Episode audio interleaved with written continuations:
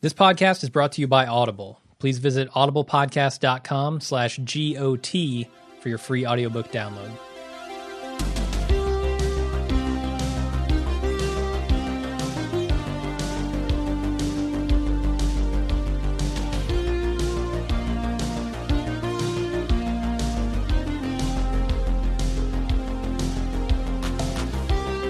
Welcome to the Game of Thrones podcast, the officially unofficial podcast for Game of Thrones on H B O. I'm Jim. I'm Aaron. And today we're talking about Season five, Episode six, entitled Unbowed, Unbent, Unbroken, Unbelievable. Was it? Uh, what do you think? Unbreakable. Uh, no, I, I liked about half of this episode. And I half thought... Half of it? Ooh, that's not much. And I thought about half of the episode, or and, and a quarter of the episode is just a real mess.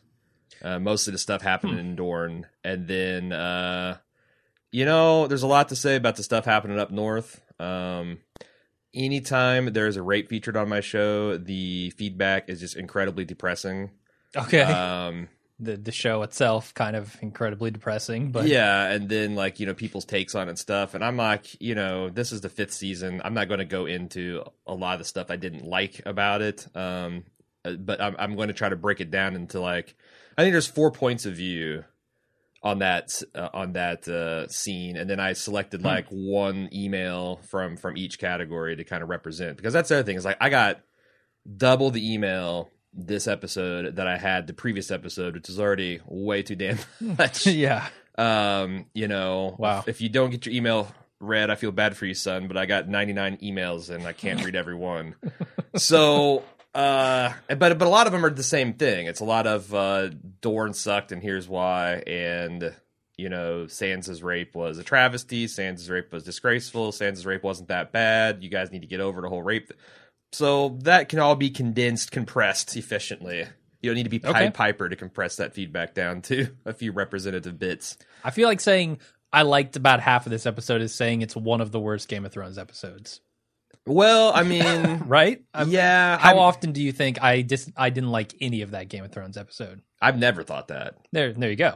So half is a, uh, a an appreciable. You're right. It's it's not a majority. It's uh, it's half. Okay, whatever. I, don't I I don't have the all the same problems that you have about this episode. Uh, I did or, hate or I don't think I did me hate this episode, or is it him hate? I don't know. All Demi, of the above. Yeah. It's, uh, your hate has a hemi in it. Yeah. All right. I do want to talk briefly before we get into this uh, about the previously on. Okay. Because, you know, Blast from the Past comes back here with, uh, I guess his name's Jorah. Yeah. Like Eeyore, Jorah Mormont. Sure. Uh, Jorah's dad. Haven't seen him in a long time. Yeah. You know, it's what, season two? Not since the fucking legend of Gin Alley pinned a tail on his ass. Eeyore style. Or was that season three? It might have been season three. Either way, it's been a couple of years yeah. now. Um, so it was good to see, you know, them them giving us a reminder of who he is before they give the big reveal to Jorah. Yeah, yeah. Uh, and the other thing I noticed is, man, Tyrion looks so much different now. Real, so much too. different. Season one Tyrion, which was a good Tyrion. I thought sure. he was a really solid yeah. Tyrion, but his essential Tyrion nature, it's like uh, a good bourbon. Just sits in a barrel and starts evaporating. It just aged. gets more. Yeah. You, you shove the dwarf in a crate. You ship him across a continent and a sea, uh-huh. and he just essential impness. Yeah, c- consolidates, distills, distills, distills down into. There's the a word for that. You're right. Yeah, yeah, the quintessential Tyrion. Mm-hmm. So uh, that, it's that devil's was just... cut. We're, we're getting the devil's cut of Tyrion right now. They squeeze it right from the wood. Ugh.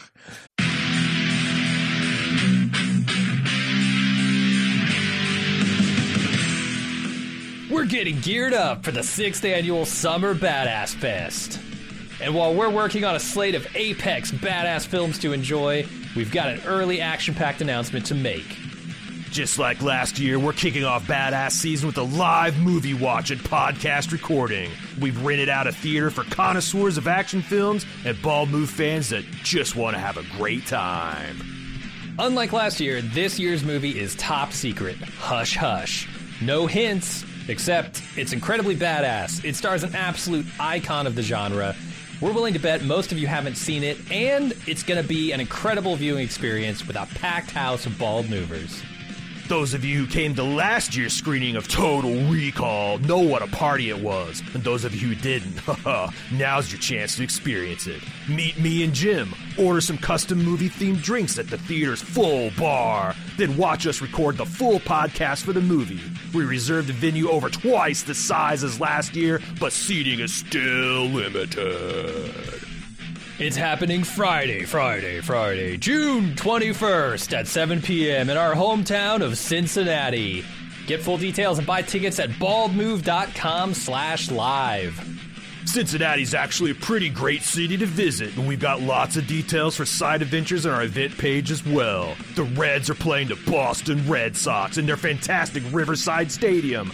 The thrills of Kings Island just minutes away, and I'll be leading a kayak trip down the scenic Little Miami River on Saturday. Again, get full details and get your tickets now on our Badass Fest six page at baldmove.com slash live live.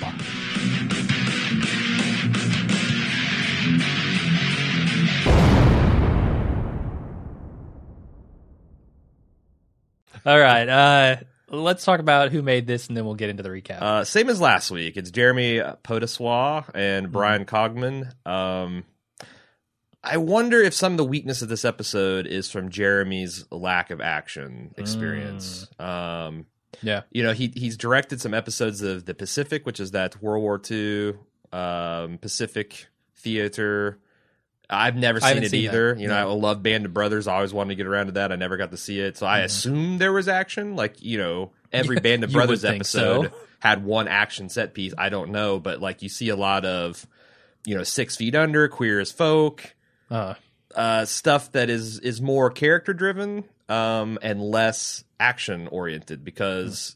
You know, a lot of things I didn't like about Dorne. Well, there's anyway. We'll, we'll get there. But oh yeah, that's one. I, one thing I was wondering if there was um, a directorial style misfit. And also, hmm.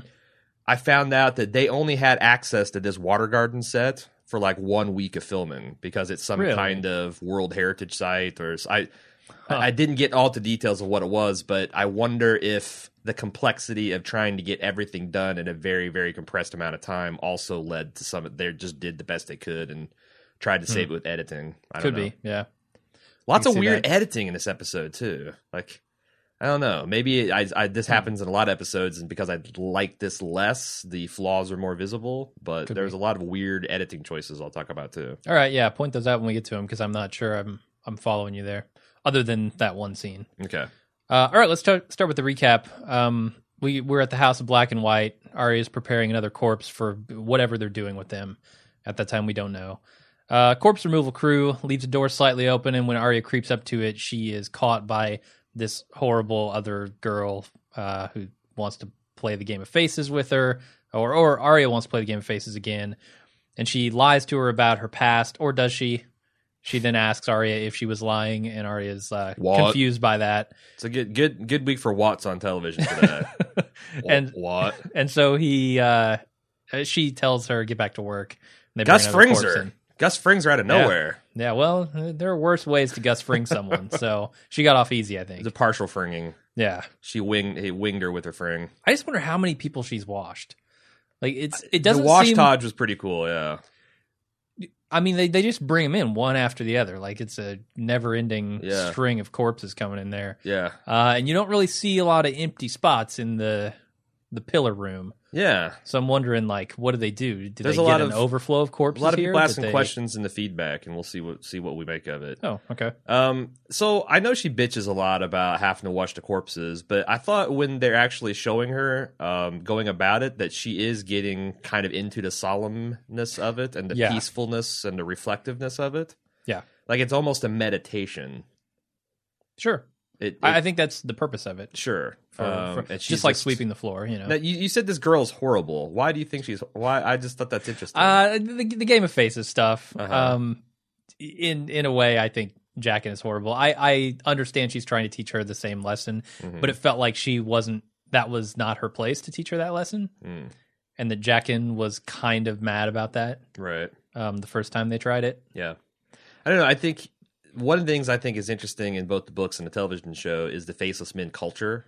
Like okay. It's really, really interesting in like almost a, a in in, in a, from a religious point of view, from a, just a badass assassin point of view, from a philosophical point of view, from just some of the rituals and routines. I think it's it's really interesting, and I think the show is doing a really good job of capturing that kind of sense of. Uh, Wonder is, is the wrong word. Like wonder is kind of like when you see the dinosaurs for the first time of on Jurassic Park. What's if you take wonder and you mix it with a little horror? What do you get? Hmm. Like dread, awe. I don't know. Like it's it's it's almost Lovecraftian, and I think they're doing yeah. a really good job of setting uh of, of putting us in that mindset. I think dread's a pretty good word for it. It's uh. Certainly horrific when she walks in that room mm-hmm. for the first time. But it's an interesting kind of dread. Yeah. Yeah, I'm I'm enjoying it. Uh, yeah. It's it's also very confusing if they weren't to uh, reveal that this episode. I thought, you know, okay, more of the faceless men playing the face game.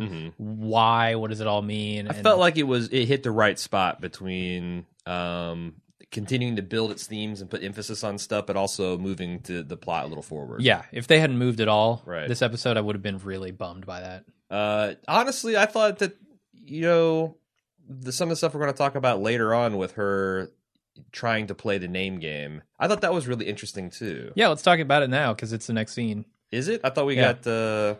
Uh... Oh, yeah, you're right. No, uh, Jaqen just comes in, wakes her up, and they play the name game, the face game. The interesting thing about here is the... I thought I thought it was interesting how some of the lies she told, I think, were just the kind of lies you tell when you try to hastily recollect something. You know, it's mm. like, oh, which bandit did? Was it Polliver? Was okay. it this other asshole? But then the one thing about hating the Hound, I mean, that that seemed obvious from a show watcher. Like, there's more through their relationship than her hating him.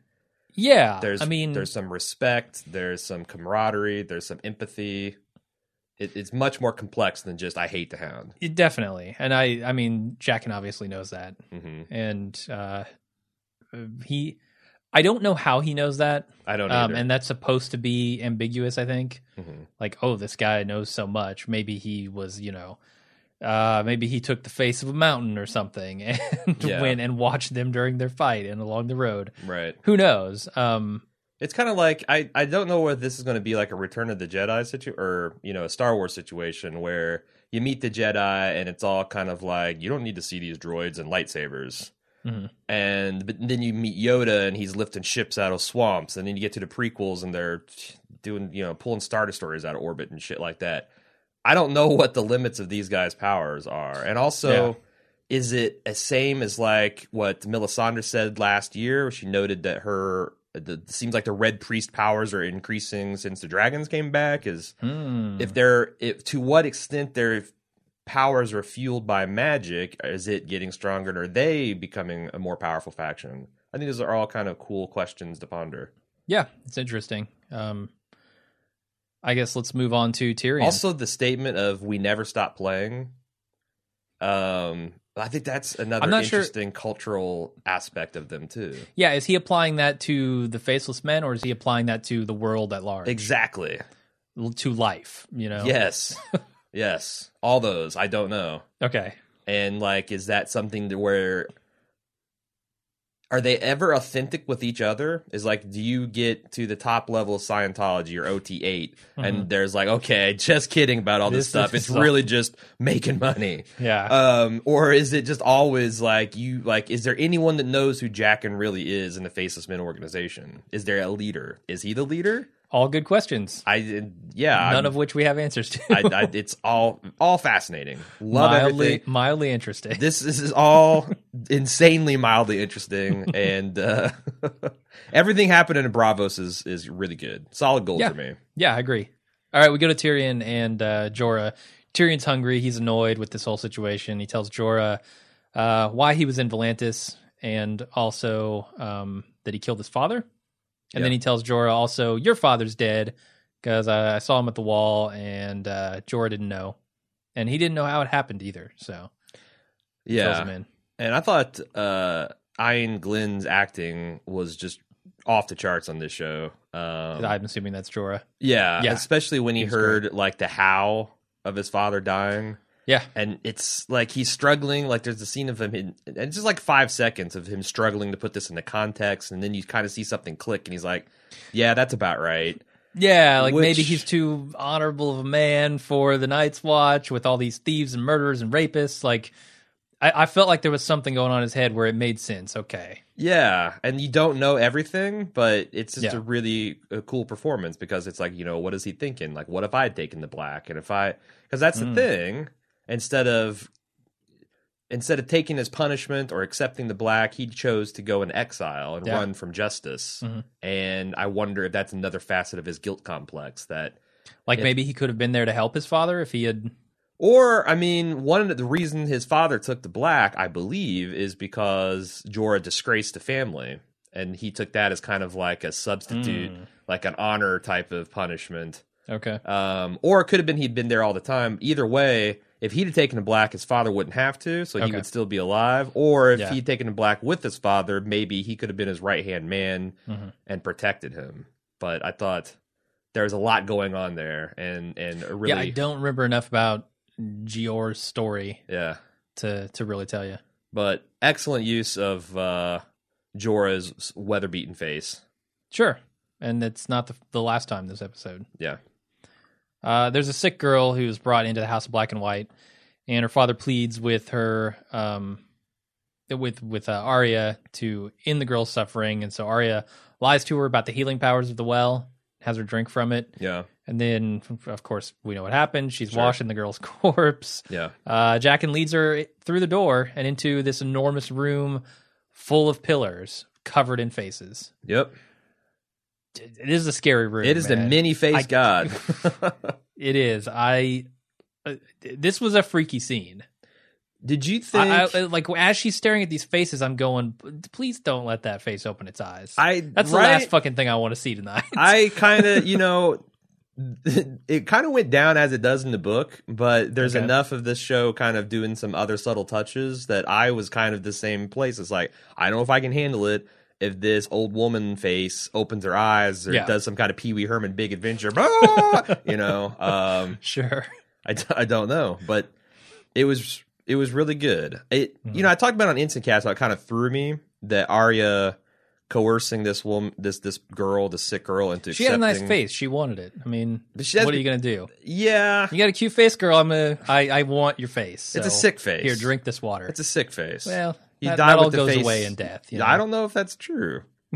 I don't know if uh, poor Shireen gets her face lifted if uh, the dragon scale comes off. But huh. anyway, um, but I was thinking about it. You said that she lied, and I wonder if they're trying to make a point that this is like exactly the kind of Obi-Wan Kenobi lying that the faceless men enjoy. Tell as them a what sport. They, they need to hear. Oh, yeah. oh, okay, yeah, yeah, like like. What does it mean? Because she didn't say, I drunk from this well and I was healed. Mm-hmm. She said, I drunk of the many-faced god's water. And Arya certainly had plenty of experience with death. She's had w- arguably as much experience with death as anyone. So she's, if, mm-hmm. if you look at death and, and the many-faced god's gift and death all in like a symbolic way, then I don't know that she is lying.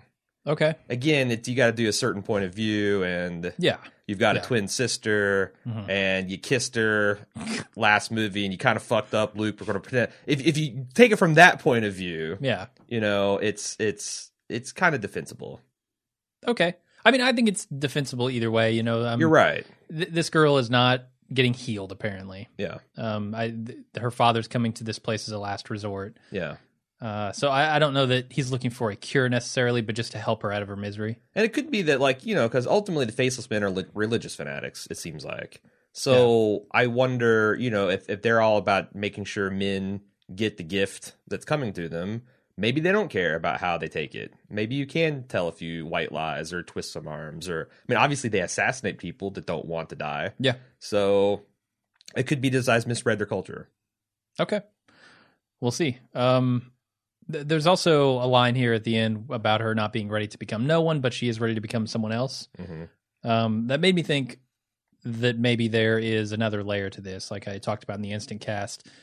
Uh, I I still don't see where that goes, though. You know, I like I I can't tell if this other girl who is walking around here is behind or in front of Arya in this progression? Like, has this other girl become someone else and then surpassed that and become no one and is now just the servant of uh of this cult, I'll call it? Sure. Um, or is she being surpassed by Arya here? Yeah, and it's interesting because it's hard to say with their not knowing anything about the power structure. I mean, Jaqen H'ghar is what you'd call a field agent, right? He was sure. out there fucking around in Westeros. Is he no one or is he someone else? But he's also part of the trainee squad. Yeah. Or is that really Jaqen and it's just a different dude wearing a face that he knows Arya? I mean, like, there's these questions right. are all on You're the right. table. Once is that start... old black man wearing Jaqen's face now? Yeah. What like, is it? Who is... Again, that's one of the, I think, core conceits of the Faceless Men. Who are the Faceless Men? Do they even know? Like, is Good it more question. Of a Borg-type deal where it's like, hey... Yeah, become no one in the sense that they're one yeah, thing. Yeah, yeah. Could be. Anyway. Who knows? Anyway, Tyrion and Jorah continue to walk um, toward... the I guess just across the country here. Yeah, they got a long way to go. I mean, yep. g- given the map size and where they were right outside of Valyria, I, they have a lot of walking to do. Yeah. Anyway, um, Tyrion asked why Jorah's taking him to Dany, and he says it's because he saw her walk out of fire with dragons. You know, that'll that'll change you. While they talk about the possible outcome of Dany as queen, they spot a pirate ship and get jumped by them, and they're they're going to kill Tyrion. And they're going to put Jorah in the salt mines, but Tyrion buys himself some time and convinces them to put Jorah in the fighting pits instead. Yeah, there was a lot going on in this scene. Um, mm-hmm. I liked, again, enjoying Assyrian essentially reciting lines from her last podcast about Daenerys. Um, you know, and it, it, it's another thing I, I really love about Game of Thrones. You know, a lot of works...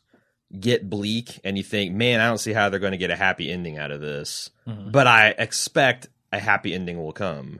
And there's a lot of works that have shocked me and how bleak they ended up being, and they kind of confounded my expectations, kind of like, you know, Braveheart.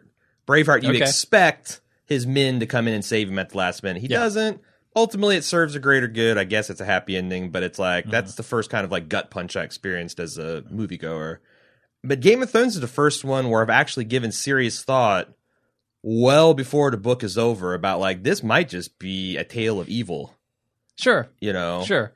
With all of the the killings that have gone on for what we view as righteous people, uh, at the very least, George Martin enjoys fucking with us. Sure. Uh, at the other end of that spectrum, it could literally just be a tale that is very, very dark. Right. Uh, but anyway, all this... I don't know that that's any less enjoyable necessarily. You know, it's certainly not the feel-good ending, but but I think the journey, if, if the journey truly is the most enjoyable part or the most meaningful part of something, I think that journey could be amazing. I agree. And equally valid. You know? No, I agree. And also the, just the novelty of it, this big, fat, vast fa- fantasy world that's ostensibly good versus evil that's subverted. Okay. So I think it's uh, super interesting. Uh, you don't. Where uh, are you still bothered by the cock merchant? I'm I'm bothered by the idea that there is a such a thing as a cock merchant. Would it surprise you that we have considered feed, feedback considering no, the economics would, no, of cock merchants? No, our audience would not. I would not be surprised by that. Okay. Not at all. Well, you're you won't be disappointed. Perfect. I can't wait to hear about it. Uh, I tell you, from this setup though, I'm really hoping we see some badass Jorah later on in the season. So, yeah, I, I want to talk about Jorah. I would love to see him in the fighting pits. Uh, that would be awesome. Mm-hmm. The thing, though, that you really notice here in this scene is when he's told that the fighting pits have been reopened. Yeah. There, there's a look on his face that mm-hmm. is a look of disillusionment, is what I would call it. Like, sure. Really? Dany opened the fighting pits back up? Yeah. Yeah. That does not seem like the Dany that he knows. Yeah. And you can see that all over his face. Or it could be also, you know, because the slavers are openly like, well, of course they're doing slavery now because the fighting pits are open. I've never heard of a free man wanting to fight to death. Uh-huh. Which is an interesting... He thinks that she's just made slavery legal again? Yeah, which is an interesting counterpoint to Dario's like, ah, yeah, I, I would go into fighting pits. I'd fight uh, as a free man. Um, it's sure. like the slaver's perspective on it. Uh-huh. Um, but I also thought that there was something in there of Jorah, like, hatching this plan Like, this doesn't seem like Daenerys. There must be more to this story. I got to get myself to Slaver's Bay. Okay, and, and then he responds finally when when Tyrion uh, yeah. kind of lays it out there. Like, these guys, a softball. I mean, what what what do you think happens? These guys sail into the port of Meereen, and they're trying to sell slaves. Do they all get arrested? Did the Unsullied uh, take him into custody? Uh, is there an underground slave ring still running? Like, these are all, again, interesting, mild, interesting questions. Yeah, no, that that's a super interesting question. I think um, if it depends on who's really controlling the ports and the whole situation in Meereen when they finally get there, because they have to sail for a little while. Uh, Meereen is kind of up in the air at this point. Mm-hmm. You know, you got the Sons of the Harpies. If they're if they're the ones that kind of control the landscape uh, when they arrive, then I could see it not being a problem. Right. If Danny controls it and the Unsullied are the ones controlling the ports and stuff, then yeah, that could totally be a problem. Although I, I imagine what they would do is they would take the slaves, set them free, yeah, not knowing that it's Tyrion and Jorah, probably, right. uh, and then they would go about their business. I wonder if that's what... Try to get to Danny. I wonder if that's what Jorah is kind of counting on. Could be. That yeah. he... Take that, me to Meereen. That they must mis- be misunderstanding what's going on here, yeah. Well, you're right. Maybe. First step is, like, you know, th- this is the one time in life it's acceptable to have a step one, get the Meereen, step two, question, question, because the alternative uh, is step two, get spend killed. The rest of your life on this on a gallery until you can't row no more, and you get your throat slit and thrown overboard. So yeah. And they pull your cock off yeah. and sell it. Pull it off. Really? That's sure. Why not? It's not in mint condition. If it's sliced, you have to just pull it right off, huh? Well, it, you know, it's up to the buyer. Like, like a really. Skin tag. You just yeah, grip it and rip it. All right, Littlefinger arrives in King's Landing, and he's confronted by Lancel, who threatens him but lets him go because, you know, he's been requested by the Queen and all that really stuff. Really impressed with the swag that Littlefinger has here. Yeah, yeah, given... I, I mean, he's got to know when Lancel comes up and says, oh, we've basically shut down your whole operation, that he could be in trouble here. Yeah. And he's just like, all right, I'm here to see the Queen. Yeah. Well, and then, like, his smile never wavered. Mm-hmm. He had two dudes... But they weren't armed much better than the no. Faith Militant. I, I don't think they could have taken all those guys. Like, it's one thing if five Kingsguardmen go in there and clean house. Like, sure, I, I think they could take on thirty of those guys. But yeah. these, this was this was overwhelming odds, and Littlefinger just pers- basically uh, had his swag on, had his YOLO working for him, and that's Littlefinger, man. He yeah, he's climbing that la- ladder of chaos. Yep, keep keep climbing, Littlefinger.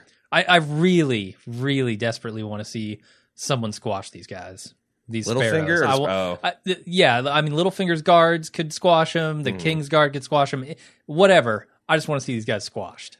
Bronn, Bronn needs to come back, be reinstated as Lord or Commander of the Gold Cloaks, and just clean house, like All Roadhouse right. style. I would love that, yeah. He's the Patrick Swayze.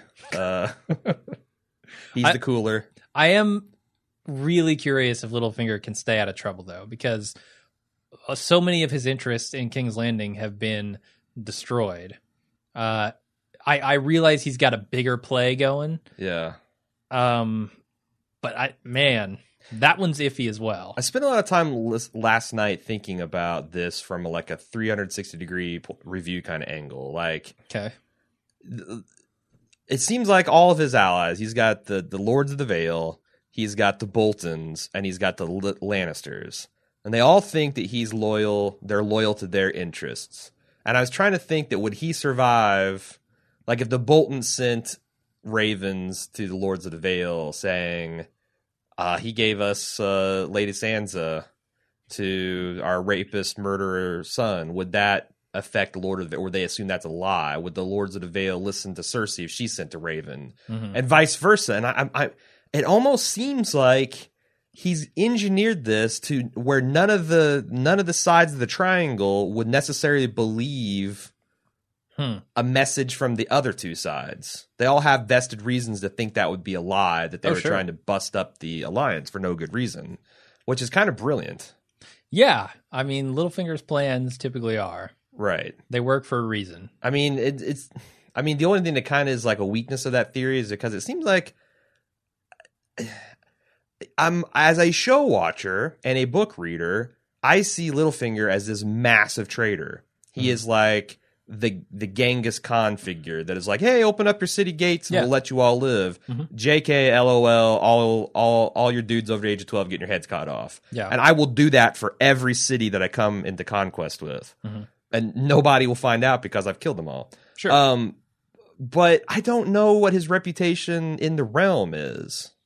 Like, it's tough to say because I... I no like one I, knows that he killed Joffrey except for maybe Lady Olenna. And I wonder... Yeah, potentially. I wonder if the Tyrells are going to be his undoing here. Maybe. Maybe. I mean, they have but, concerns of their own. They they may come to him and say, help us out with this somehow. Yeah. Yeah. Because um, I... I don't know, man. I mean, the, the Tyrells are in a tough spot here. A real tough spot. And I think it's all Cersei's doing. Uh, e- even more so than the obvious stuff yeah. that we've been shown. The only real weakness Littlefinger's play has had so far is trusting in Sansa not to rat him out at the Vale, but she did. Mm. She backed his play, so I, I just feel like his cover is airtight with everyone. And trusting her to go along with this marriage. I mean, that... But I Jesus, don't think... when he explained that to her, she was like, no, no, no, no, I'm not doing this. Sure. This is offensive on every level to me. On the other hand, I don't know it would have made a difference if she said no. He would have just taken her to Winterfell yeah, anyway. That and... was a that that was a you know his his best case is she goes along with it willingly for whatever purpose. Mm-hmm. Worst case, she says no, and he's like, "Well, I was lying about the whole taking it back to the Vale thing." So, you know, I we yeah, but I, I don't know. I mean, I suppose they could force her to marry Ramsay. Of course, they could, but not if she's willing to die. Well, I mean, that's the you know you're getting into Princess Bride territory. I wouldn't know. I I know. God God God knows I know that you don't know okay. anything about Princess Bride. Anyway, yeah. You're the I'm... last person alive. I just heard that the, the, the last native in the Congo has has seen the Princess Bride. You're you're officially the I last am. person. Yeah. One out of seven billion. So unique. I'm a special uh, snowflake. Anyway, just like everyone else, let's let's talk about this in more depth in the next okay. scene because Littlefinger and Cersei are talking about this situation at King's Landing. And she basically asks him, will the Vale fight for me if, you know, Stannis comes down here, if uh, the Boltons give me a problem? And he says, yeah, yeah, I've got, well, kind of. He says, I have control over Robin, mm-hmm. which is not exactly a yes, we will fight for you sort of thing. Sure. It's a, he will do what I tell him to do. Yeah. Uh, who knows what he's going to tell Robin to do, but it might not help Cersei. Uh, Littlefinger then tells her that Sansa's alive in Winterfell, and Cersei wants her head and says, uh, let's go get it. He promises to if um, she waits for Roose and Stannis to do their thing up there and then mops mops up and Which makes him Warden of the North. Solid strategy. Yeah, absolutely. And then, you know, if I he mean, comes that's, in that's anybody who's in. played a game of Risk right. can tell you that that's how it goes, right? Yeah. You wait for two two forces to clash, and you go in and mop up. You turtle up in Australia. You do. Yeah. You wait till the two superpowers duke it out, and then but not you bust. too long, because if anybody takes North America, it's you're all screwed over, over there. right? Yeah. But you just bide your time. You save your reinforcement cards, and then you, you you bust out. You do bust out through New Zealand, and it's it's all over. Yeah, land war in Asia. It's always always to make land a Princess Bride reference. That oh, I don't, oh, that I don't you are understand. going to drop a Princess Bride reference now, asshole. How do you feel about Littlefinger potentially taking Ned's position? As is that offensive? Is that super offensive to you, man? So Ned was such an honorable guy. I, that's the thing. Like I was a Stark loyalist from season one before I'd read the books, and. It's it continually takes my breath away how much fuckery the Starks have to endure at every level. yeah, um, it just no keeps on getting their teeth kicked in. It's it's so I if, if I'm being honest, I'd rather Littlefinger sit on the Lord's seat in Winterfell than goddamn Roose Bolton, sure, or fucking Ramsay Snow. Rams- Bolton. Ramsay Bolton, man. Yeah, well, I call him he, Snow. He hyphenated it. Off. Snow Bolton. Snow Bolton. Bolton Snow. Mm-hmm. Yeah, I so I guess like you know it's a, it's the classic lesser of two evils, lesser of two assholes. Okay. But uh, I don't know. Yeah, he's just such a a plotting um, I don't know, Weasley character that I don't feel right with him taking Ned's position. But, I mean, that's a news, you know. but this is a new plot point, the fact that uh, you know so Stannis thinks he can take Winterfell cuz he's got the advantage, but it does sound like it's a near thing. Mhm. Littlefinger ride, riding into the knights in the Vale, which he tellingly says have been trained to fight in the ice and the snow, um, is a big game changer. Like, I don't see yeah. how he stopped.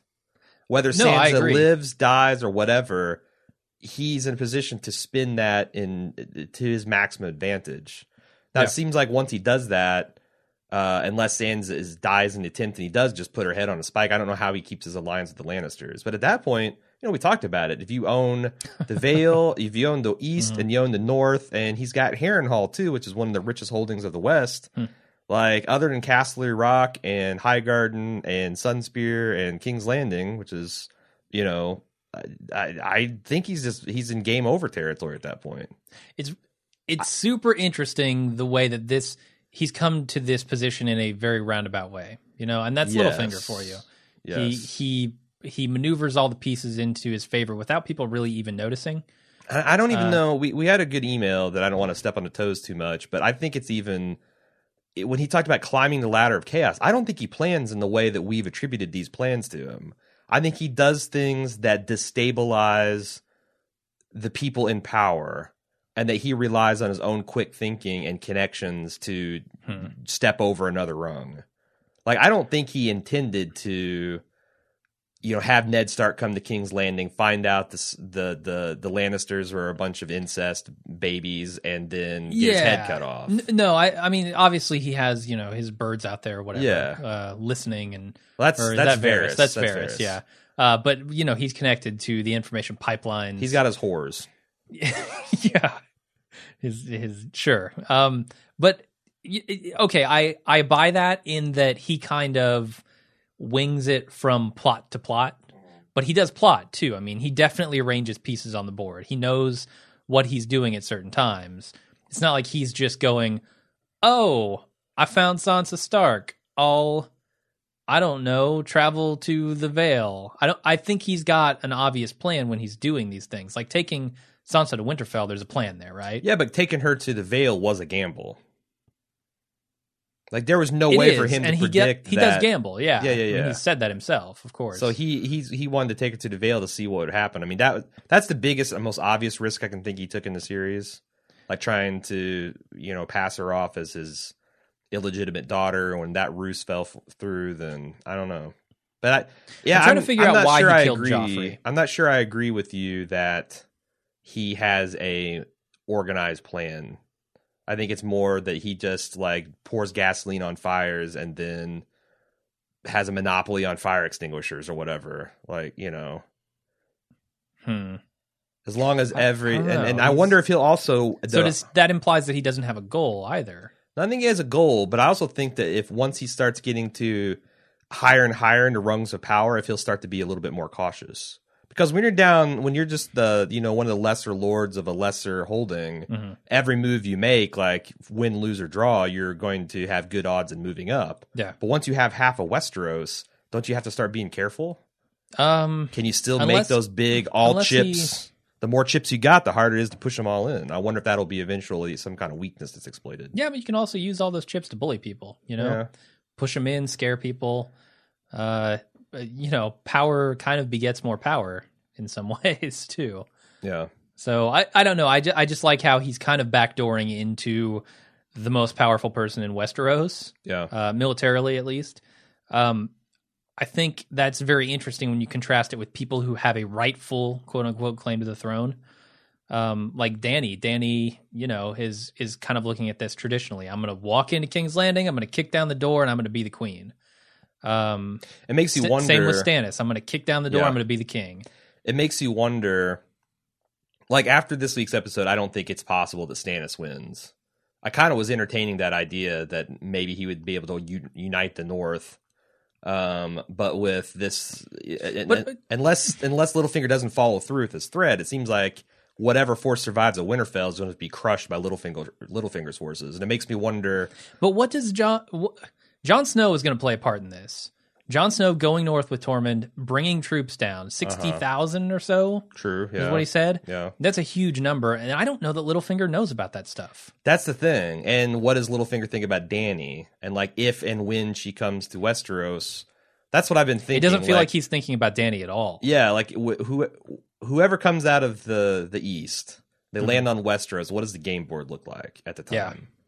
And it's going to be different than they expect, I think. Yeah. I think they expect the Lannisters to be in complete control. Well, I think last season... And if you can defeat King's Landing, you defeat Westeros. Sure. I don't know that that's going to be true. Yeah, yeah. I mean, I think last season, even the latest books, you kind of assume that it's going to be, oh boy, the Lannisters are going to get theirs, but man, they might be has-beens by the time... Yeah, that all happens. That would almost be unfortunate. Like I, right. I kind of want them to get a righteous ass kicking. Right. But yeah, it might just trickle away from that. And hell, Dany might not even get out of the East.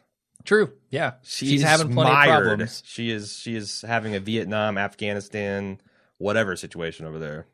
I just wonder if Littlefinger is actually going to be able to mop up if Jon Snow shows up. Hmm. Like Jon Snow could be his undoing, honestly. And. Jon Snow would be loyal to Stannis, you think? Probably. Like, he goes in there, and there's a three, three-man fight. Mm-hmm. You know, who does he... It's a W W E. Who does he take the uh, folded folded metal chair to? Probably Roose. Yeah. Yeah. I think he's tagging in, and he's going to pile drive him. Right. But, but I don't... That's like, again, like, who in the, the Seven Kingdoms knows that Littlefinger is a shit? Because if, if Littlefinger's flying, okay. if he's coming in under the ban uh, of the banner of I'm going to liberate Winterfell for Sansa or try to save Sansa, you know, does that confuse? Because we know Stannis is that's that was his intention. I'm going to go and I'm going to liberate your father's mm-hmm. house and return it to the north. Yeah. So yeah, I don't know. That's a good point. It's going to be super interesting. Um, no, I, I've been, I can't wait for I've that been battle. saying that like Winterfell is just shaping up to be a clusterfuck. Yeah, I love and it. And late, late, ga- late in season game is going to be really intense over there. Yep. Or up there, I should say. All right, we've got uh, Myrcella being charmed by the Martell boy, whose name I don't know. Tristane. Tristane? Yes. Tristane. Uh, and the prince is watching him. He they are a cute his... couple. Yeah, yeah. You know, they're they're cute kids in love. That's...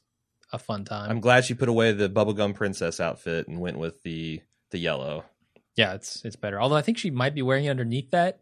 Oh, really? I don't know. She's got some strappy pink thing underneath it, so yeah, well. I'm not sure. Uh, anyway, he tells guards... Curious that, he, that she's not wearing Lannister red.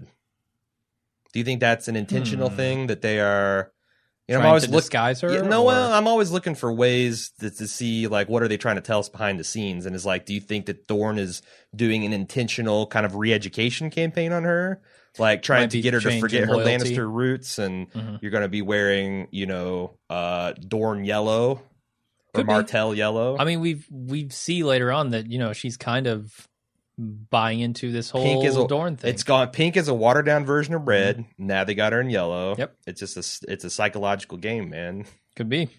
Uh, so the prince tells his guards he's going to need his axe because this is a dangerous combo. This Martell Lannister combo. Yeah, it's it's People incredibly are dangerous. Her. People can be after them. Really shouldn't let them in this massive garden completely unguarded. Uh huh. Uh, so Bronn and Jaime are riding through the countryside. Bronn is singing. What what song is he singing? The third song the, the, of Westeros? The, yes, we've got a new song. The Dornishman's Wife has made its appearance. All right, perfect. Baird and Maiden Fair, The Dornishman's Wife, and The Reigns of, of Castamere. Castamere. Yep. So they spot their destination, and they blend in with a group of uh, people to get inside the gates. And Which, if, you, if you're keeping score, that's essentially two songs about men or animals leching on women, and uh, another song about Tywin Lannister masturbating all over the okay. f- corpses of his foes. So awesome. that, that's that's the pop hits of Westeros. top top forty is the top three because there are yeah. only three. At the same time, the Sand Snakes uh, also set off to capture capture Myrcella. Um, not a ton to talk about. I thought it was funny seeing these guys going through the countryside. Jaime's obviously so annoyed with Bronn mm-hmm. by this point. That uh, he can barely stand it. I'm sure Bronn's plenty annoyed at Jaime, too. Nah, Bronn's the one doing the annoying here. Yeah, well, I mean, Jaime's annoyance is more of an existential, you're trying to get us killed. Okay, yeah. And this is poor planning, and uh-huh. I'm dubious about why I'm even here in the first place. Bronn's annoyance Bronn's much is much more singing. petty. Yeah. Yeah, yeah. uh-huh. All right, so Jaime finds Myrcella, and he tries to convince her to leave, but she doesn't want to go. And the Sand Snakes show up, and they fight over Myrcella until they're all captured by the prince's forces, and then... we see Ilaria is also captured. This is the stupidest scene I've ever seen in Game of Thrones. Oh, my God. Okay, why? So you're going to do a daring raid on the princess, would be presumably heavily guarded, which she's not. but you choose to do this in broad daylight. Mm-hmm. And two rival factions that have no ties to each other whatsoever are going to converge on the same spot within a thirty-second space. Okay. And two of the daughters... I don't have a problem with that, just for the record. Okay, well, fine. Fine. There's two. There's we have three daughters of Oberyn, presumably well-trained in arts of war. They've got a whip, they've got a spear, they got double daggers. They're fe- they're fought to a standstill by Bronn, which, fair enough, and Jaime. They're like one point three dudes mm-hmm. are cannot be outfought by these three supposedly badass sand snakes. One of them has a whip, which is entirely useless well, as as a maiming weapon. It shouldn't be. Indiana Jones does okay with his. Oh, come on. Like, Indiana Jones. Just... You can't kill somebody with a whip. It's not going to happen. You can't even you can't even dis well, you can disarm somebody, but you can't. They don't have revolvers in Westeros, Jim. You can't do the classic just whatever, shrug and shoot the guy. They have spears. They should just be like, you get over there, I'll get over here, we'll surround Bronn, one, two, three, stab. All like, right, so if you want to make the argument that the fight is stupid from its construction and characters, I'll go with that too, because okay. I kind of agree. All right, I think the whip is just useless. But, so I think the setup and the premise is dumb. The way they went about it was incredibly lazy. Like, I don't, be- I can't believe this made it out of the writer's room. And then the actual choreography was cover your eyes bad. Like yeah, they, they pulled all the tricks of the trade, the quick jumps and the the the quick cuts. So like the yeah. actors only had to memorize one sword twirl or one step, mm. and they couldn't capitalize on that. Like you, you think of what they did with last season's um, the Oberyn fight with the mountain. The Oberyn fight was spectacular. Yeah. Or what they did at the Wall in episode nine, which I believe is Michelle McLaren, and she's one of the best yeah, yeah. at directing action. But uh-huh. this was just really terrible. I'm with you. The on second watch, this choreography is really bad. Like, just watch what Bronn's doing in the background of a fight that he's the camera's not. Yeah, and it's like it's it's it's the worst. And the twin dagger girl, which I think is Nymeria, she's just terrible. Hmm. She's a terrible actress. She's terrible at the spear work. Obara's spear technique is awful compared to Oberyn's. So that's it's another a shit thing. Show, man. Another thing I don't like about it is, Oberyn is supposed to be the baddest of the three, right? Yes, you would think. And they have her fighting Jaime, who's supposed to be basically useless, and Jaime holds his own. I don't like that. No, it's terrible. Like, unless you're trying to say that these sand snakes are not nearly as skilled as we think they are, mm-hmm. then you've filmed that scene completely incorrectly. Yeah. I mean, I I don't know. The, its analog in the book is lamentable as well. Um, hmm. Okay. So I don't know. I mean, I, that's one one of the reasons I'm not super outraged by it, but it's interesting yeah, it, that I, the, I bet it was affected by them not having enough time. The best part of Dorne is Prince Doran, and I think they got yeah. a really good Alexander Siddig. Um, uh, Doctor Bashir mm-hmm. uh, is, a, I think, a great actor, and he's done really well in the thirty seconds of screen time he's got it. Yeah. Why the hell they are focusing on the sand snakes and this Jaime invasion and all this crap at the expense of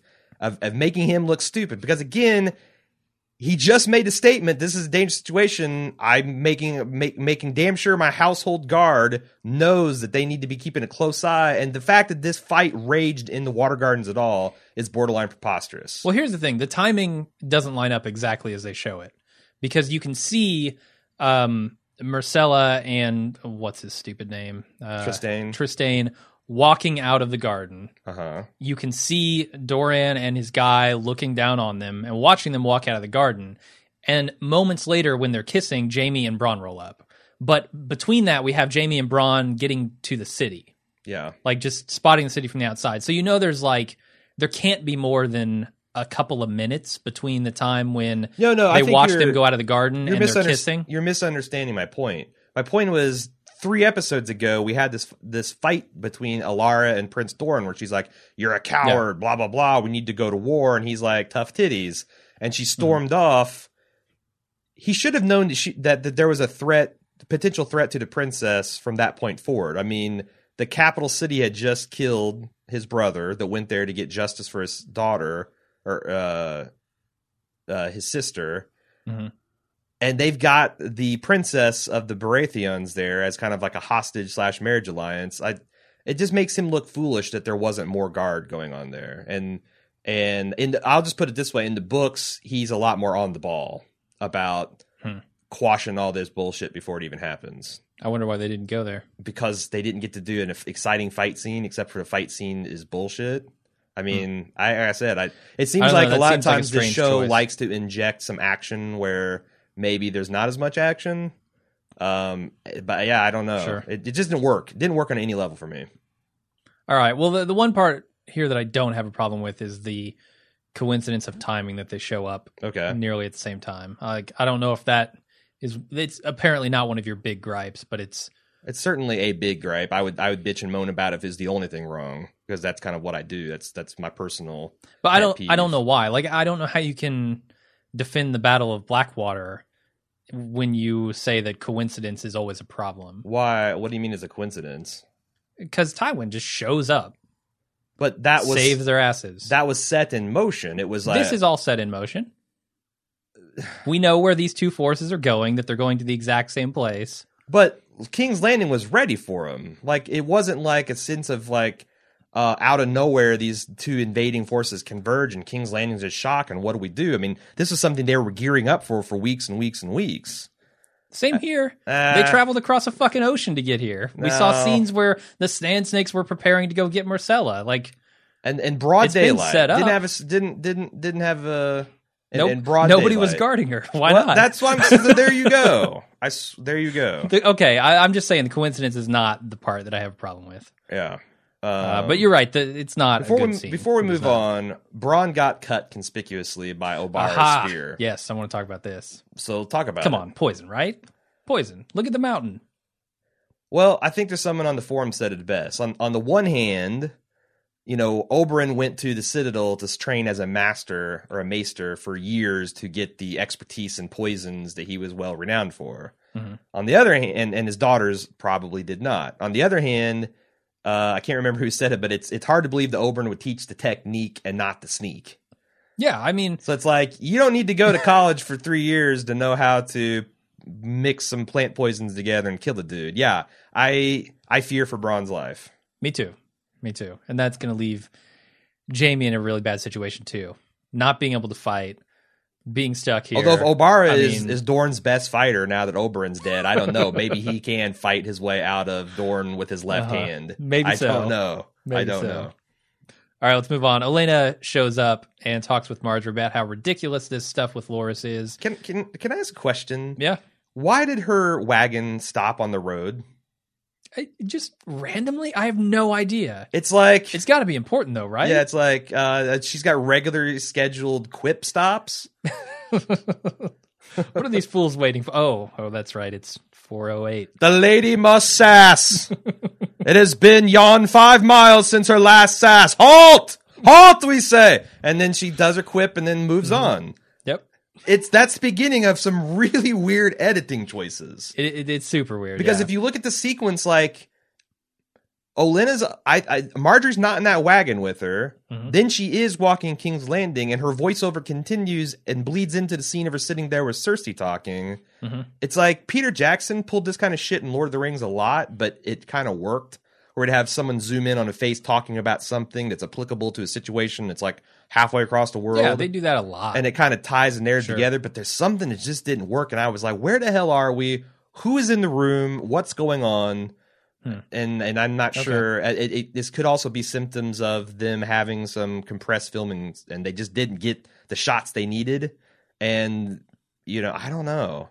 Like, mm-hmm. the shot of Lady Olenna making a joke, shit joke about King's Landing was so good, they had to shoot that in there. Yeah, I don't know why they included that. We wouldn't get the fact that she would have to come back from the Highgarden to King's Landing unless they had it. It's bizarre. That's the thing. So we we get an answer to our question whether Margaery has left or Margaery has called her grandmother there. Yeah. Obviously, she's come to King's Landing. Right. Um. So, so she talks with Cersei, and she demands Loras be released. Uh, while also threatening, you know, we're not going to give you any money or food anymore if you don't solve this.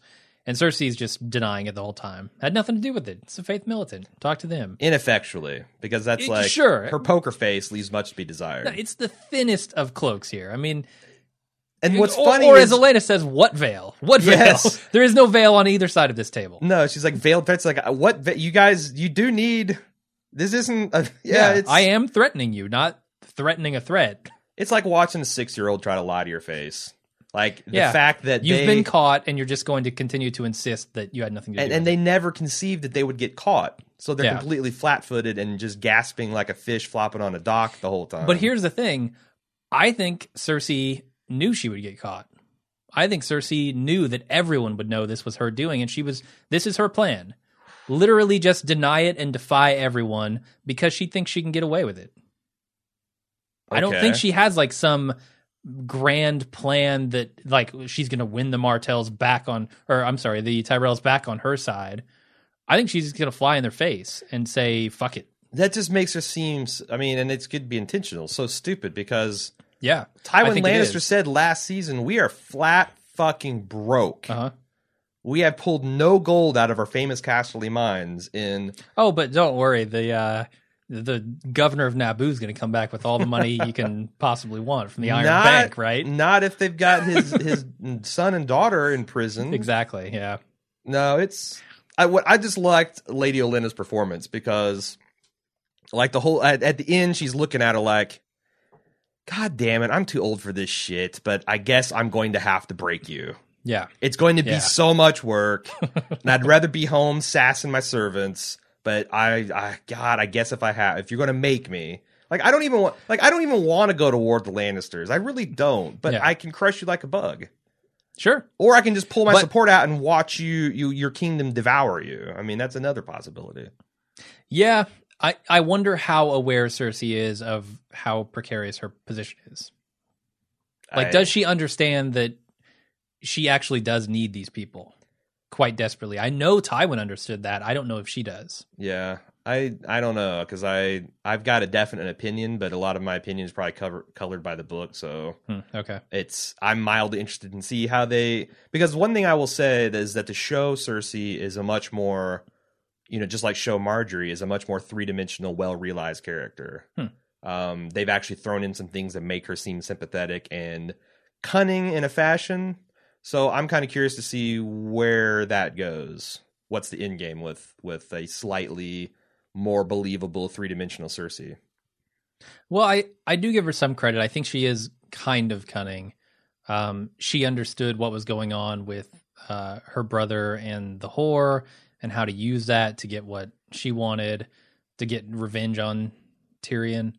Um, I, but she never can. She, the thing about her, and and even in her show scheming, is she never considers the other person. It's like when you start playing chess, and and you you you start thinking about like your moves in advance. Yeah. But then the next level to get the grandmaster is then anticipating your opponents. Sure. She plans her moves as if the other person is just not going to move their pieces on the You're board, right. And that's why I think she ends up with things like her father being murdered uh-huh. and her her her brother escaping from prison and things that she doesn't conceive of because she's like, I'm going to do things and these people have nothing that they can do back to me. Yeah, and she's also vengeful and petty and uh, I'll, I'll, she has a lot of bad qualities that lead her in directions that no, she absolutely. shouldn't go. It's like Tyrion says, she's got good cheekbones and she loves her children. That's that's her two good qualities. The extent of it, yeah. Yep. Uh, all right, so... During the, the inquest here, as she calls it, Loras and Margaery both deny Loras has done anything wrong. Unfortunately, they bring out this guy from Littlefinger's brothel, who was also Loras' former lover. As we know, I, I forget his name. Uh, Olyvar. Uh, Olyvar? Olyvar. Olyvar? Or maybe it's Olyvar, but whatever. Uh, Olyvar. Ollie. Who, who, no, no, I don't think you can get away with that in no. this show. Uh, who claims that he slept with Loras and Margaery knew about it, and he could back it up with knowledge of the birthmark. This horseshit. Is this too much of a uh, out of nowhere for you? I mean, they laid it all out, but I'm they saying, did, yeah. In, in uh, my, if I was the defense attorney, I'd be objecting all over the place. It's like he's his page. That's mm-hmm. essentially a valet or valet. Sure, I, I don't I, think I, the it, argument was convincing. If if. Do I think most pages see their knights naked when they're responsible for dressing and armoring them? Yes, yes, I do. Almost certainly. Yes, yeah. I do. I bet there's more than a fair share of buggery going around, which is, you know, there's been a lot of like background chatter about how kind of homophobic Westeros is because uh-huh. I think in the books it's not that way. It's not really? nearly. And, and also Loras is much more of a cartoonish gay but I'm, man. He's I'm sure like, it's still seen as a sin, you know, according to the laws of the seven gods or whatever. Sure, and these guys are religious fanatics and all that, but um, I just think that the evidence is thin, and it's all, I don't know, and, and, and it's a kangaroo court, so it's like you can only yeah. apply so much legal reasoning, but even if they took Loras because he had direct eyewitness testimony, what proof did they have that Margaery... I mean, this guy, he's got proof that he knows about this Dorne-shaped freckle on the uh, young gentleman's thigh. What proof yeah. does he have that he was in that that that Margaery's in the bedroom? Nothing. And I mean, that's that's just one of the clues that this is part of Cersei's obvious plan. I mean, that what what reason do they have to scoop the queen up in this as well? Is Littlefinger behind? What possible reason? Let me ask you this: where did they find Olyvar? And how did they know that he had this relationship well, they with found Loras? Him, they took him from the brothel when the other High Septum was taken out, didn't they? No, I mean, that's the thing. We've always wondered when he could be arrested. But I'm just like, how did they make this connection that Olyvar was sleeping with Loras? Because to my knowledge, only Margaery knew that. I don't think yeah. Cersei knew that. Uh, Littlefinger would know Littlefinger because he's Littlefinger's employee. I wonder yeah. if they're, we're supposed to understand that Littlefinger is kind of helping grease these wheels. Because we already know Cersei's a lot more complicit in this than she's claiming to Lady Olenna. So would Littlefinger view this as actually working against Cersei, even though he's giving her what she thinks she wants? Because, I mean, this or is going to cause just... a rift between the Tyrells and her. Well, I, I don't... I mean, the question... Obviously, he's not loyal to Cersei. So, yeah, yeah. But this could be an easy... It's cost him nothing... It further destabilizes the Lannisters because it takes the Tyrells away potentially as an ally. Yeah. Uh, which is something that, like, Cersei does not worry about at all. Like, she says... No, she's foolish. She says the Lannisters have no rival. That's not what your dad thought. Yeah. You know, one of the smartest, most capable Machiavellian rulers in Westeros. I don't know. It's it is enjoyable to see Cersei kind of weaving this web uh, of deceit and lies and trickery and seeing if she can get herself out of it. The other wild card here, I feel, is Tommen. Like, yeah. with Margaery being taken away and put on trial, I don't know that Tommen, as the king, is going to stand for that. Yeah, and we know that Cersei has, has no real power. Sure, yeah. He, her power is only what she can get Tommen to go along with, it seems. And she doesn't, she doesn't seem to give him any kind of credit for... really having any involvement in this. Well, that would be her. I mean, again, that's that could be her undoing with I, her not considering the opponents have moves. Exactly. I, with as much as we've seen of Tommen and Margaery and Tom, her effect on Tommen, I think he might step in and do something, which would be awesome with a King's Guard versus Faith Militant showdown. Yeah. I would love to see that. No, but this this scene was infuriating, not because it was bad television, just because Cersei's smug face combined. Yeah. Oh, yeah. And then, like, again, the King's Guard... Like, I feel like this, the king would have to make them stand down before they would let the queen be drug away in chains by a bunch of dudes with shitty wrenches and robes. You know? That's a direct yeah, insult I mean, I, I don't to know their royal highness. Like, you know, they're the Secret Service.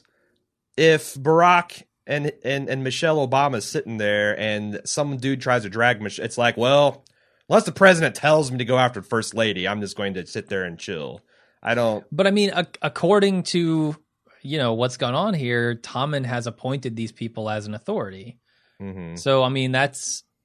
Eh. some th- That is a kind of condonement of... I mean, I get that the Joffrey and Tommen-era Kingsguard is not exactly cut from the cloth of the Age of Heroes and everything, but... Mm.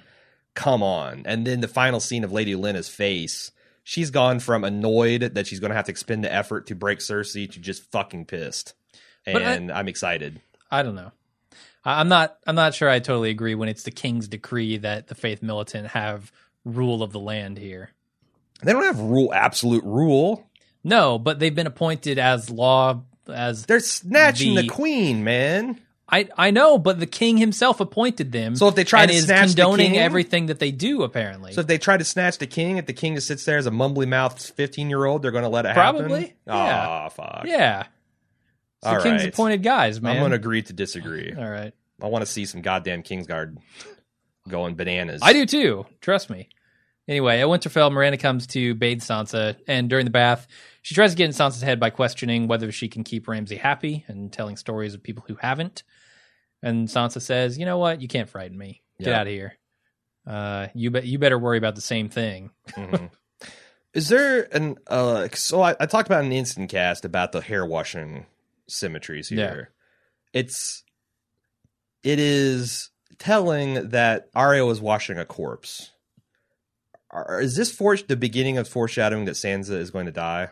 That she is not, like, not only is she not going to be the strong character to save herself, that she's ultimately going to be destroyed by this cluster, Winterfell clusterfuck. Could be. I mean, I, I speculated, you know, the third option in this is that Sansa's killed uh, up at Winterfell. Yeah. And I'm like, you know, I was, to this point in this, uh, the, the, episode, I was really excited because, you know, she dismissed Miranda. It's like, I can finish dressing myself. I was like, oh yeah, Spike Theory back on.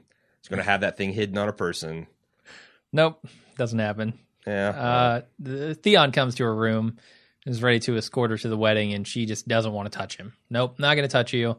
She goes to the wedding without touching him. Uh, what do you think? Uh, and I feel like an asshole for pointing this out in the context of her later being raped, but I just want to point out I have a long history on Bald Move Podcast of critiquing wedding dresses.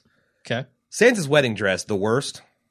Yeah. It's a Stark wedding dress through and through. That's some Bjork right? type shit that she's she's dressed. I mean. Okay. I, I suppose so, yeah. I She's she's from, what, Iceland? It's pretty cold. Pretty cold. Oh, yeah, okay. Pretty yeah. cold up there. She's essentially from the land beyond the, the wall. Yeah. yeah, I mean, you know, it's it's getting cold up there. They make a point of saying that. They make a point of it snowing. Uh, winter is coming. I wonder if it, it kind of gave me a Catherine the Great type of vibe. Like, I wonder if it was supposed to be like hmm. kind of bulky armor, you know, layers of, of, of armor kind of in a form of a dress, if we were supposed to get that symbolism from it. Hmm. I, I wasn't getting the armor stuff, but I don't know. It's like a tank of a wedding dress. It is. Well, it's like, it's like a wolf pelt. I mean, it's this the giant wolf ass. Pelt?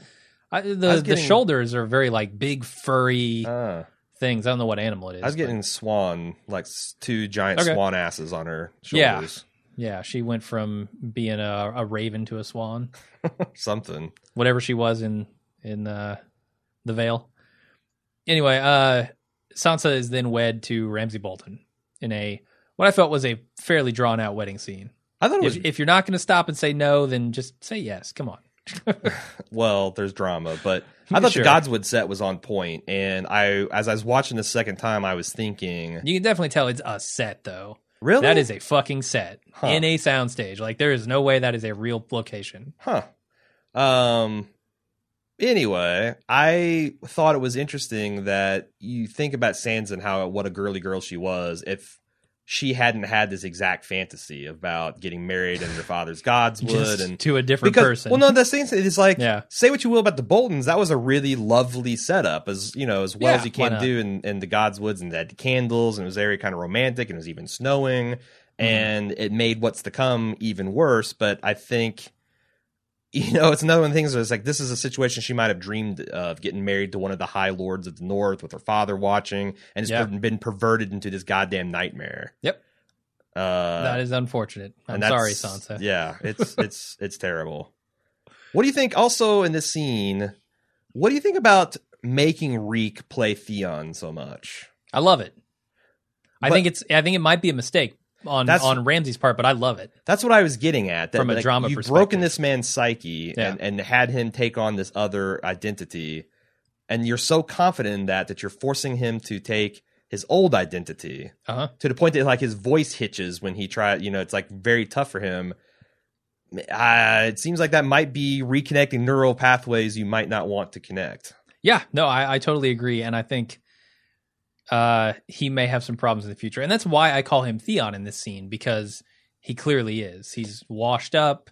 He's in nice clothing. He's yeah. got his hair slicked back. Like, it's, that's Theon Greyjoy right there. Yeah. Um, just a damaged version of him. Sure. Um, I, I also, I... And it's it's really hard for Theon to even say his own name. Right. Uh, and, like, when he's, you know, giving her away or whatever... Um, and that, that he was Ned's ward. Like, yeah. he feels that sense of, I just betrayed everything that I cared about. Yeah.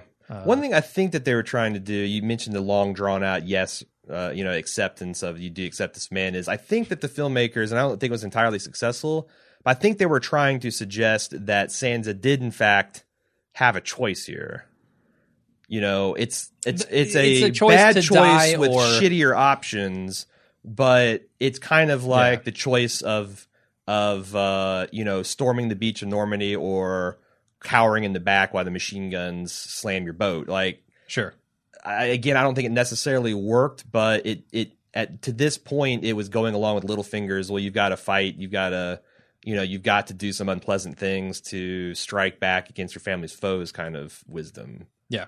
Um, no, I'm with you. I, I understand what they were doing there. Um, yeah. And it was it was fine. I just thought it was a little drawn out. Right. And that's that makes and that, that kind of hinges on me thinking that if she just refused him outright, that that would be a big deal.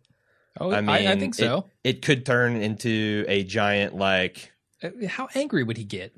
He would get super angry. Well, and also, like, he, the I think the Lords of the North were supposed to understand that, like, a lot of the bannermen and stuff are there to witness it.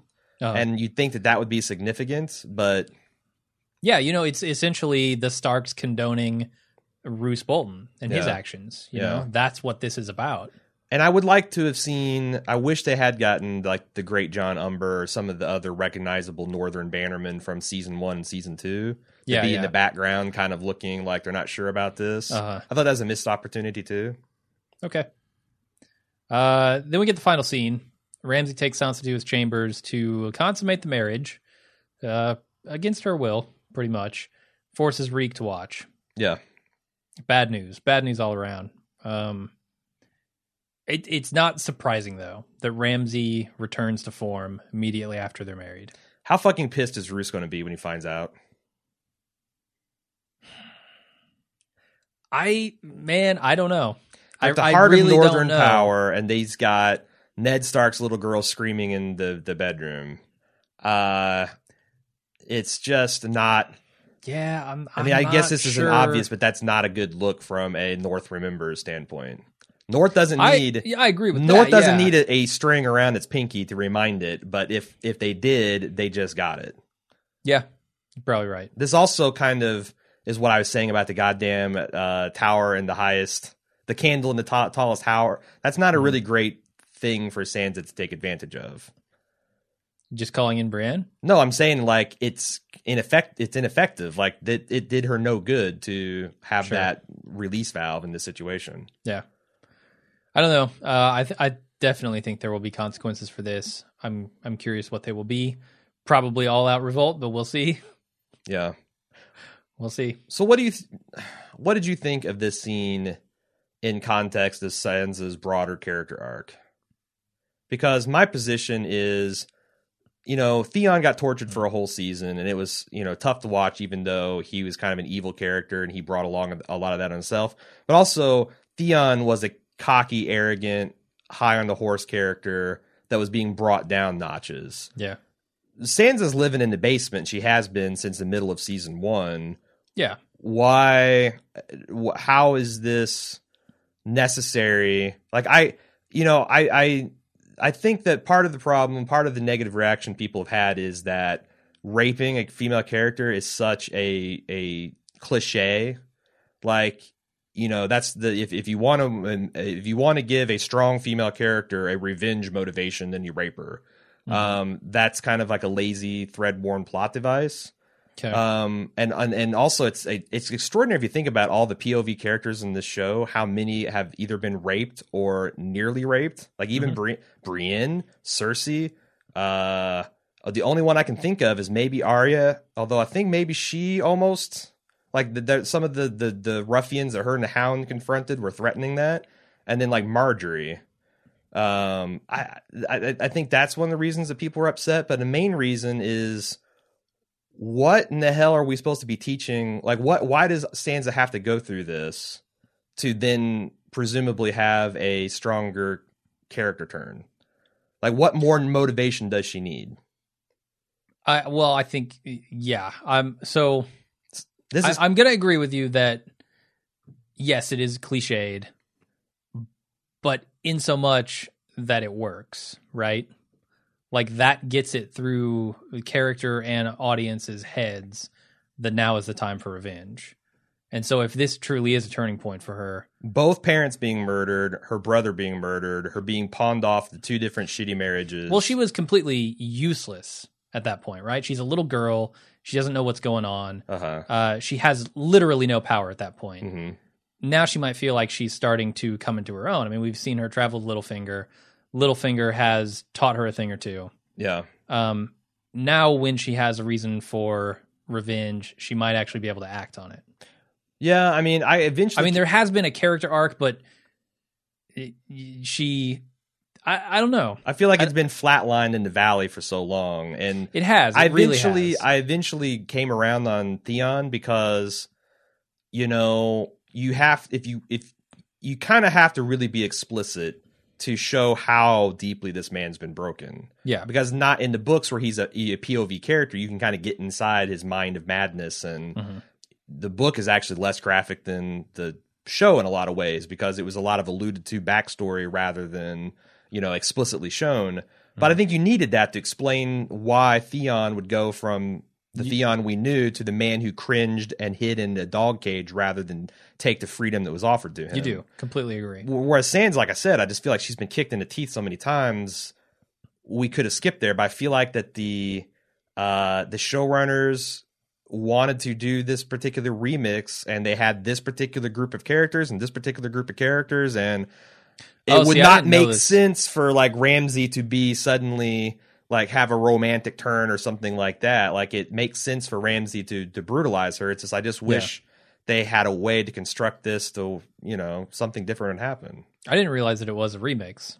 Because I was thinking, well, this could just be George R. R. Martin fucking with the audience. Well, I'm saying there's like when like I say you remix, think that I'm this using girl's it, gonna you know, have some kind of great blossoming into what you want her to yes. be, but she's not. That's like, what I'm that saying. Could be Martin just doing that. None of this stuff as Sansa has ever happened, or even like hinting that's going to be happened in the books. So, okay. But I'm saying it's a remix of characters and locations and events.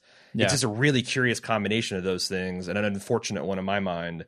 Because, you know, just like I think there's a contingent of people that get a little tired of Dany being mired over in uh, Essos, there is a contingent of fans that think that this is just piling on.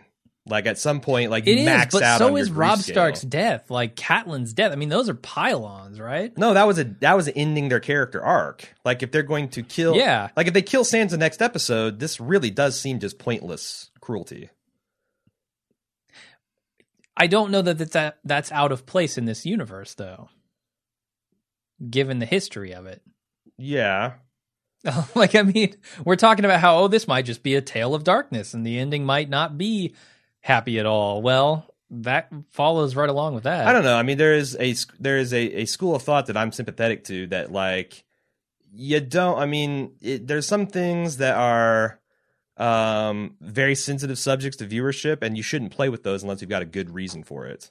And okay. I don't know that this show has a good reason to go there with Sansa in the in the spot that she's already in.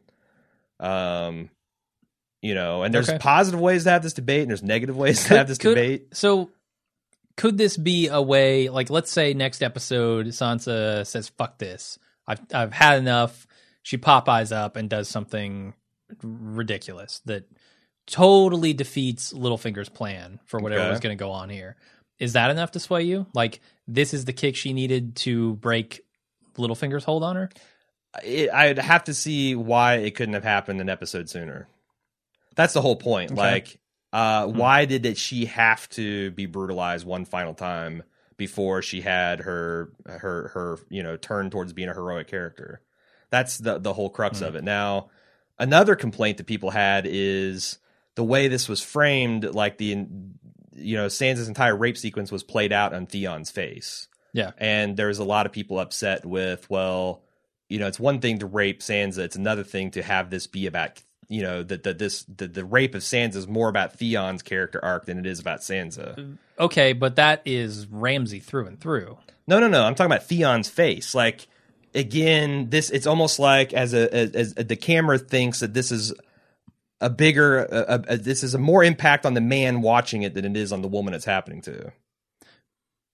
I I didn't get that from it. Um, I don't think that's intentional. I mean, I can see why people do. I don't think it's, I think it was more of they were trying to be as tasteful as they can in filming this.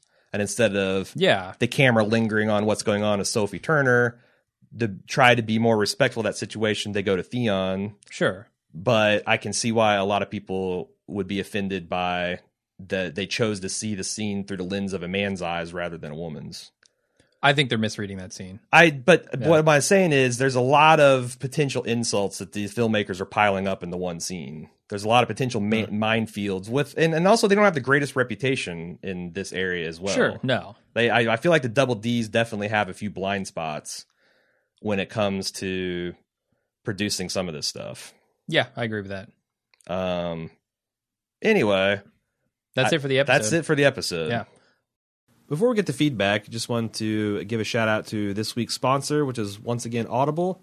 You can get a free trial of their service by going to audible podcast dot com slash G O T. Uh, courtesy of a Bald Move, you can get a, a starter account with a free audio credit for a free audio book. And as I'm wont to do, I'm going to play a little clip from Dance with Dragons, uh, narrated by the great Roy Dotrice. Uh, about uh, Arya's first encounter with the Room of Faces in the, the the the very deepest parts of the Temple of the the Faceless Men and the Many-Faced Gods. So without further ado, we will play that clip. The kindly man lifted his lantern and flicked its shutter wide open. Light washed over the walls around them. A thousand faces were gazing down on her. They hung upon the walls.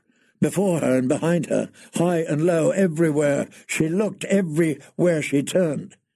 She saw old faces and young faces, pale faces and dark faces, smooth faces and wrinkled faces, freckled faces and scarred faces, handsome faces and homely faces, men and women, boys and girls, even babes, smiling faces, frowning faces, faces full of greed and rage and lust, bald faces, and faces bristling with hair.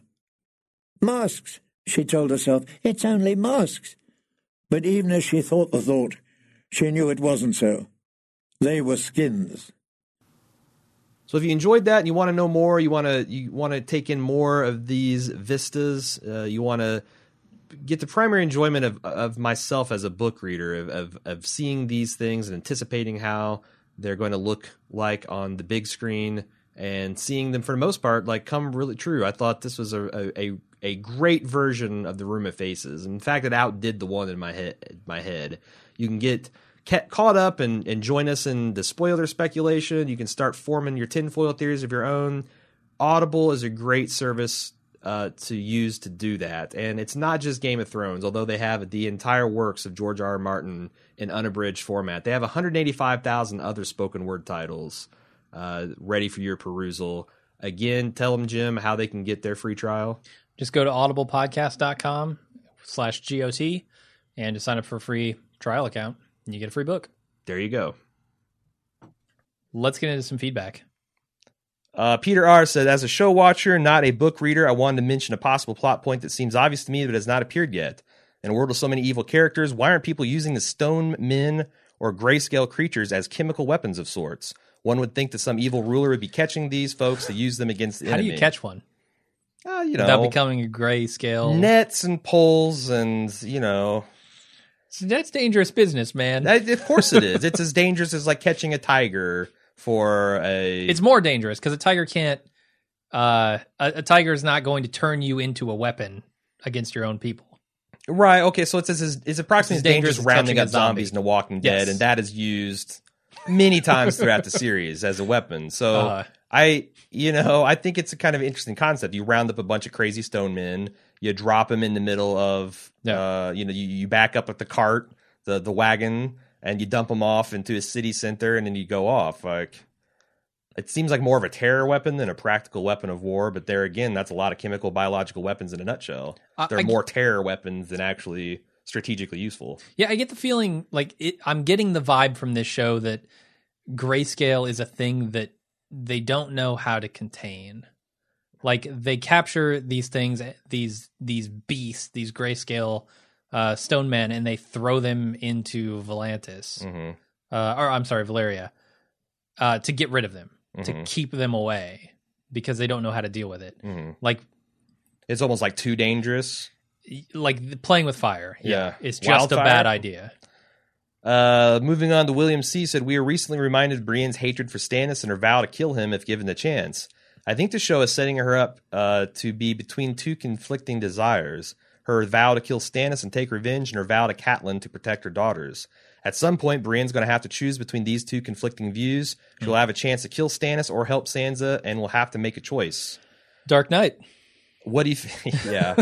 Uh, what do you think? Do you think uh, she's going to find a way to Batman out of it, or is that going to be a, ge- a genuine moment of drama? I can see that being a moment of drama. Yeah. When you have...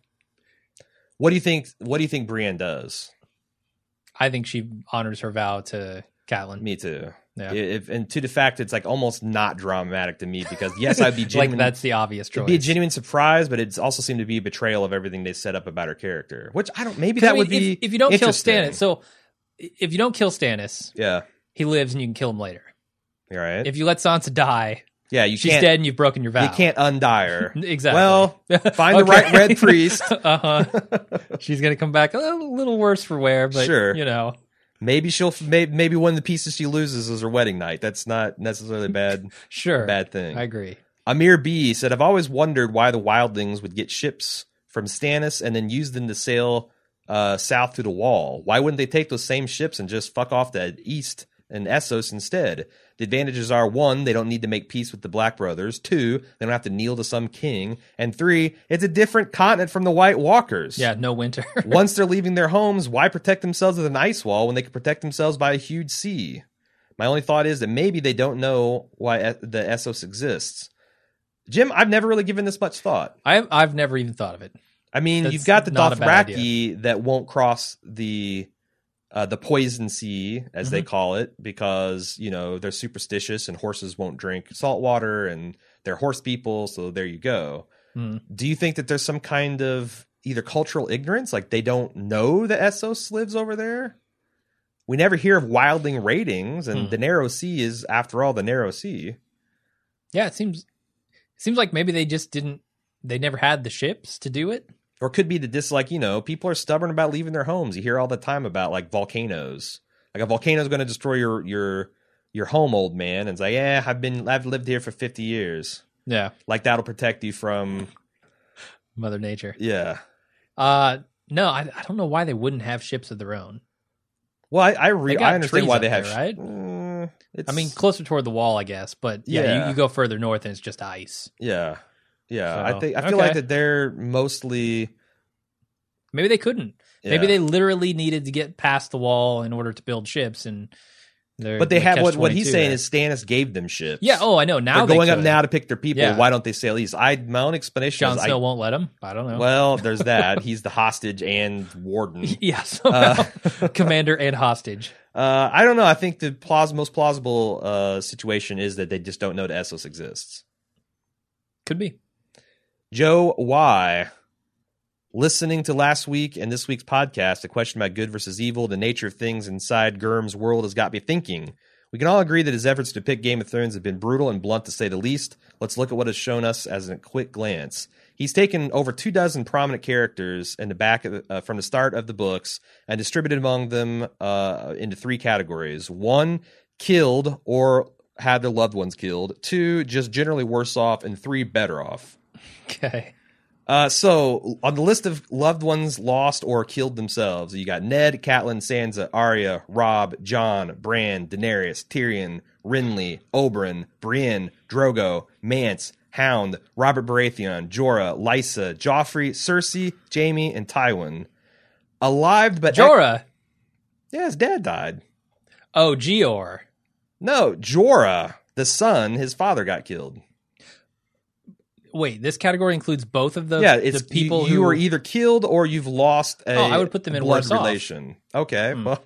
I, okay, sure. All right, well, the worse-off category, which you would put Jorah, to be clear, uh-huh, yep. uh, is Sansa, which she also lost someone she loved. Maybe yep. I'm misinterpreting this slightly. Yeah, Ar- I, don't, I don't know how you put them in separate categories. Arya, Jon, Bran, Tyrion, Dana- Daenerys, Brienne, Varys, Cersei, Jaime. Better off, Bronn, Littlefinger, Ramsay.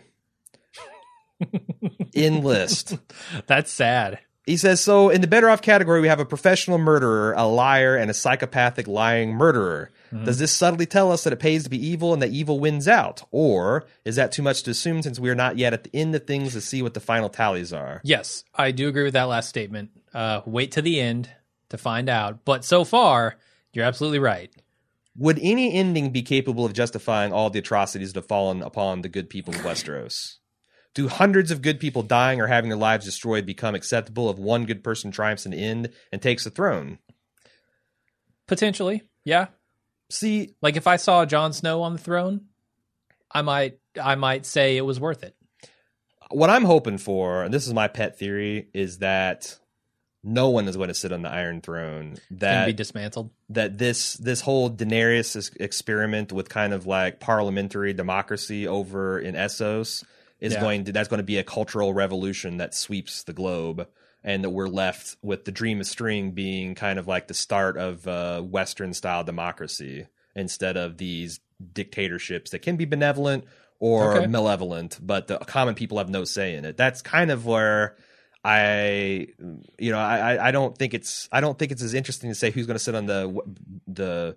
the whatever throne you've got. um mm-hmm. I think it's more interesting is like what kind of societal sea change. That's what can justify lots and lots of suffering. Like if you, I mean, a truly put in benevolent place, dictator could also, yeah, right? But he dies and he has a crazy son, or he gets deposed. Like that's not a permanent sure. solution. It's not permanent, no. So I, I think right. a systemic change is what I'm hoping for. But okay. that's that's me. Jeff R. says, anyway, did you notice anything strange about the old man Brienne talked to when looking towards Winterfell? Specifically, this is the last episode, yeah. the North Remembers guy, specifically that dumb floppy hat he was wearing. The only family I've ever seen wear those were the Freys. Could this be Brienne being in trouble and not even knowing it, much like she wondered aloud about Sansa? Or is it just a coincidence and those terrible, terrible hats are actually a style in Westeros? I think that might be a northern hat. I've never, he's right though. Like, do you remember that scene where we first met Walder Frey, where he's like sitting there and like all of his sons are on these benches, like a, like a damn packed jury box, and they're all wearing that stupid hat? No. And every time we see the phrase, they're all wearing that stupid hat. I, I, I don't remember the stupid hat. No. Well, I remember. The North remembers those stupid hats, and they're a sign of the Frey. Obviously, yeah. Yeah, I don't know, because that, that's, that's a show motif. It, it could be, it could be a Northern custom. Yeah. But I thought it was interesting. Okay. Not mildly interesting, because I, I have no knowledge one way sure. or another. Next week, we're going to see Littlefinger in the stupid floppy hat. I'm the Warden of the North. Time to don the hat. It's the latest fads from Winterfell, my lady. That'd be like taking the latest fads from Mooresville, Indiana, oh, and God. taking them to New York. Great. They did that with trucker hats, though, so stranger things have happened. Sure. Moving on. Uh, Dion B. said, first we had Tyrion and Varys' roadshow called Bald and Chain. That show got canceled, and the character of Varys recast with Jorah, the suggested titled Full Head of Bear. Dion thinks the obvious title for season two of the Jorah and Tyrion Roadshow should be B J's and the Bear. Okay. No sale on Jim Jones. I thought it was funny. No, I like uh, Full Head, full of, head bear. of Bear. Yeah, I like it. Moving on. Brad T had a question about the economies and capabilities to various places in the Game of Thrones world. What would be the G D P of all of Westeros south of the Wall compared to Essos or Dany's Slaver Bay Empire? Obviously listing a number of gold compared dragons. Compared to Essos? Yes. Like zero? What do you the mean? The Iron Bank is in Essos, right? Yes, you're right. So fuck the rest okay, of it. Okay, so this is what I'm Whoa. wanting. This is what I'm wanting from a show perspective. Right. Obviously listing a number of gold dragons would ever be useless. So if you had Westeros G D P is one hundred...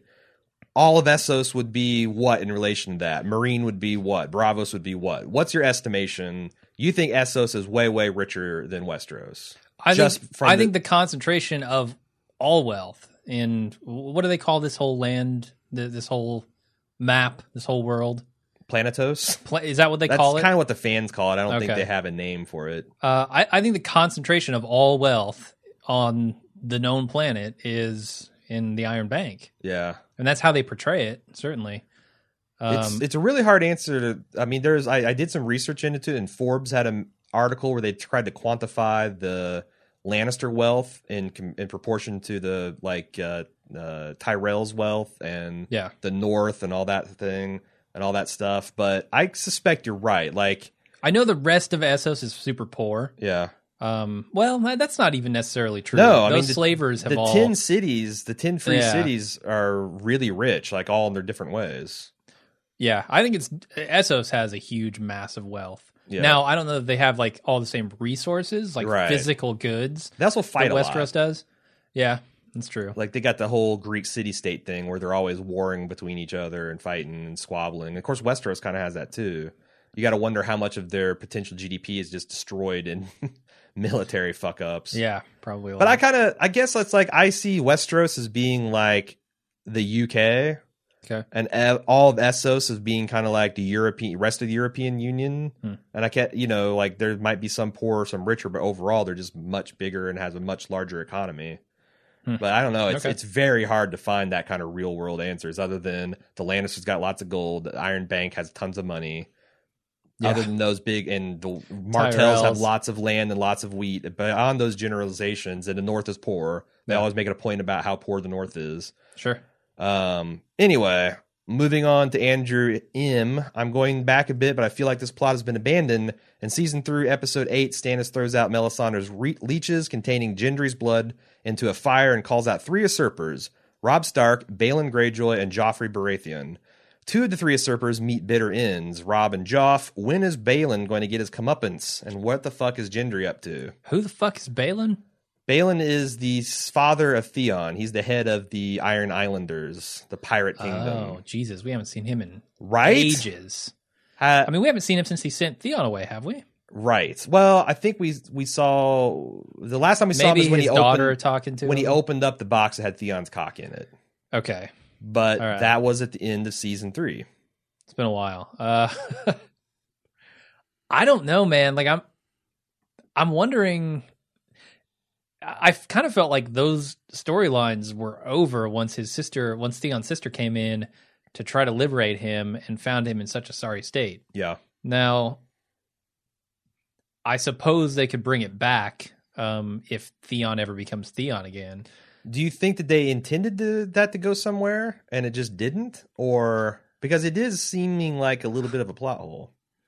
A little bit, yeah. Maybe they're maybe they're buying their time. Licking their bite, biting wounds. their time until they can respring that on us. Balin's desperately trying to father another son. It's like, God damn it, I thought I was done with this. Yep. Bring and me a winch. Once, once he gets his son back too, he's going to be cockless. So. I, I need, I need my salt. Yeah, right. Useless I need, from a legacy standpoint. I need, I need my, I need another salt wife. Yeah. Uh, what the fuck is Gendry up to? Last seen rowing. He Gendry. was. He, Gendry is. He was rowing a boat from Dragon Island to Westeros, I believe. Gendry is the bastard son. He was the blacksmith that kind of palled around with Arya, the bastard son of Robert Baratheon. Melisandre seduced him and sucked some blood from his breeches okay. with their leeches. yeah. Uh, you said he was going where? I don't remember he blast- where he was going. Davos freed him because Melisandre wanted to burn him at the stake or something. Yeah, yeah. And he put him in a rowboat and said, row that way. That's the last we saw him. Well, who knows? I mean, he gets caught in a current. He He's might still end up rowing. In Marine. Uh, so yeah, he's huh. whereabouts unknown, and it's to be determined whether it that's seems, significant or not. Yeah, it seems like they like to do that in this show, yeah, and in the books. You like know, stock away some forget characters, about these characters, put you, them in the fridge. They're they're inconsequential, and then later on they become a huge part sure. of the plot. Like look at, uh, I mean, right now Loras and Lancel are both blasts from the past who. Uh, mm, especially Lancel. Uh, especially Lancel, but I mean, even kind of Loras. He's always mm-hmm. been in the background, just as like a pawn. Yeah. Um, now it's it's really coming to the forefront. Kate B, when watching this episode, the part about the dwarf cock being a luxury good reminded me of the Vice on H B O episode about the rhino hoard and trade. Oh, yeah. If you use Earth in the fourteen hundreds as a proxy from Planetos, you can come up with the following math. Total population, approximately three hundred seventy-five million people. Persons with dwarfism as a percentage of the population is about zero point zero zero four percent. Oof. So we had fifteen thousand dwarfs on Planetos. Natural right. sex ratio is fifty-one point six nine percent in favor of the male for okay. a grand total of seven thousand seven hundred fifty-three dwarf cocks available for potential sale. That's a fair amount. Now, other than the Unsullied and Theon, I don't know who is in a market for a cock, but clearly this needs to be sold as a luxury good and thus the need for cock merchants. Yeah, it's it's like, you know, Spice Merchants, right? Like you, it's exactly you, like you, Spice Merchants. You get a really expensive spice that's tough to deliver. It's luxury and good. There you go. Yeah. Fine, fine. You got to market. Yeah, and you got to have them be. It's got to be. They got to be authentic. You can't be passing off. Oh no, baby cocks. And they're right. I mean, like how how do you tell it's a dwarf cock if it's a normal sized cock? How indeed. You got to cut it right off the dwarf in front of him. How Get indeed. a little tag of authenticity. Yeah. Or the, the dwarf himself signs it. I don't know. Casey J has additional thoughts. There could be absolutely a cock merchant in Essos. Even if dwarf cock is a very rare item, I think they could be sold like people currently sell exotic animal parts in some parts of the world. Wanting uh-huh. a dwarf cock is no more ridiculous than wanting an elephant tusk, a rhino horn, a bear pancreas, or perhaps a, re- a relevantly uh, tigerish cock. I don't think a cock merchant would be a traveling profession, though. This seems like something that would need to be sold in a secure office. I think the idea of a cock merchant is way more likely than King's Landing Delta Force and Sand Fox Force five both making their moves at the same time. Another not big fan of the synchronicity of the... People may have misunderstood me. I don't have a problem with the idea of a cock merchant. It's a very funny concept. I just have... It is a ridiculous concept at the same time. That's why I think it's funny. A ridiculous concept. Ridiculous, yep. Uh, Aaron McPhee said, I'm becoming increasingly convinced that Cersei's making a big mistake working with the High Sparrow. She's pissed off the Tyrells, but even worse, she's giving them the means to get revenge. After all, all the Queen of Thorns has to do is tell the High Sparrow that King Tommen is a product of incest and not the true king, and they'll be turned against Cersei. What proof does she have? Good question. Of course, she still has to get Margaery and Loras out of prison, and there is a Kingsguard to worry about. Perhaps Lady Olenna can use that threat to compel Cersei to cooperate. That's the thing. What is the proof? Their blonde hair. I mean, Cersei's got blonde hair. My Littlefinger... Robert Baratheon could have... Rob... Or Ned went to Littlefinger with his accusations. So Littlefinger knows. Okay. Um, if, also... If they're working together as as we have speculated. Also, Ned sent out ravens. Or maybe... No, it was just a Stannis, wasn't it? And then Stannis sent out ravens. So that's kind of hearsay. Hmm. Yeah. I. It's the proof that's the... the because... They kept it very on the down yeah. low. There's no birthmark that is like, oh, on his inner thigh is a birthmark that says product of Jaime and Cersei. Right, like, right. They autographed it. Yeah. It's a J and C production. All right. Uh, moving on. Josh M said, when Jaqen was requ- or invited Arya to Braavos in season two, he said, a girl has many names on her lips, names to offer up to the Red God. She could offer them all one by one. He led her to believe that if she trained as a faceless man, she could use her skills to carry out her vendetta. Now that she's actually there, he says he must leave her old life behind and abandon everything made for Arya, that made her Arya Stark. Well, that death list is a big part of what made her Arya Stark. It looks to me like a classic bait and switch. He recruited her under false pretenses. Jaqen lost a few points with me. Total dick move. It's part of being faceless. He was just playing the face game with her. He was. She didn't know. Can you know. detect my lie? No. Yeah, she didn't know. We need to train you. Yeah. Like, I wonder... That's a pretty funny concept. Like, if that just continues. Like, when will you learn? When uh, will you learn? Just lies to her at every turn. Uh, Marlene from Portland said, regarding of whether Jorah had contaminated Tyrion with grayscale, my thought is that the contagion would probably be spread by touching infected skin, or in Shireen's case, an object that had been in contact with infected skin. Since the stone men's bodies are entirely covered with the disease, any touch from them would be uh, instantly transmitted. Jorah's infection, however, is still contained in one small covered patch on his arm, so even though he touched Tyrion with his hands, I think it's unlikely that Tyrion will contract the disease from contact. I Does hope that you're seem right. reasonable? Yeah, I mean, that seems reasonable to me. I really hope he's right. I don't want Tyrion to have grayscale. All right. Roger R. said, after hearing your instant take and Aeron talking about how he's tired of Sansa being a victim and asking... when she's going to get a chance to stand up for herself, well, I don't think we'll get that chance. As a show watcher, I've dealt with many a book reader just smiling at me when events such as the Red Wedding and the killing of Ned and saying, it's just Game of Thrones, man. Now we're out of book reader knowledge, and on some storylines, I'm hearing from book readers that they about why they think Sansa should fight back. Who says that's ever going to happen? Sansa's been traumatized by what happened to her, and to her knowledge, her entire family has been killed. Pair that with Ramsay's torture techniques. She soon might be yet another person under Ramsay's t- uh, direct control. We have been fooled time and time again that something good is going to happen to the characters we like because we've been programmed by ninety-five percent of entertainment that stories have happy endings. Well, Game of Thrones is pitched to me by saying that doesn't play by the normal rules. Mm-hmm. I don't think that Sansa's story will end with her getting revenge against the Boltons, and if it does, it will come at such cost that it wasn't worth it. And when it happens, I will just smile and say, that's Game of Thrones. That is a valid take. It's Game of Thrones, man. I mean, that's essentially, you know, what I was saying before about yeah. this kind of happening. And especially over and over. From a show watcher, it must be, you know, pure schadenfreude to sit and see a book reader like, I can't believe this has happened, because that's been their world for five seasons. And now yeah. I can see why turnabout would be fair play on, mm-hmm. on there. And I there might be some of that element, like book readers have been flexed this whole time. Like, you know, they're not letting their guard down about Ned and Rob and all those things. But when a haymaker flies out of nowhere, it uh, it stings. What if that is actually George Martin's intention by not writing these next books? You think to protect the integrity much... of the television show? No, no, no. To fuck with the book readers who have been for so long fucking with the show watchers. Oh.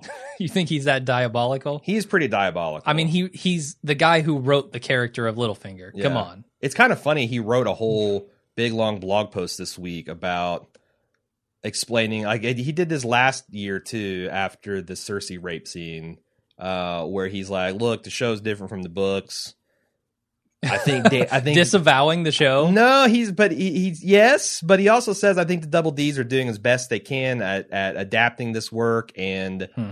it's drifting ever, ever further apart." And he has confidence that they'll eventually come to the same conclusion, but yeah, he's basically stop bitching at me about what's going on in the shows and how different in the books. Yeah. Get off my lawn. I think that's fair, though. I'm trying to write a book. I, I agree, too. I agree, too. Especially when we're talking about the subject of rape, it does seem like there's a lot of rape in the Song of Ice and Fire. Okay. But arguably, there's even more in the television show, and that's wow. kind of weird. Uh, Jamie T., longtime listener. Mm-hmm. Disclaimer, I'm on Team Sansa, and I read the Sansa scenes last night, totally different from you guys. She hasn't reverted to a weakling. In my opinion, she's taken Littlefinger's very good advice about laying low until she's coaxed all of them into a stupor, thinking she's a subservient weakling upon which she will slaughter them all. Their guard is now up, so when she was squeaky at the wedding and so forth, I was like, good girl, you look terrified. And of course she is terrified, but she's also pissed off, and suppressing that anger takes strength.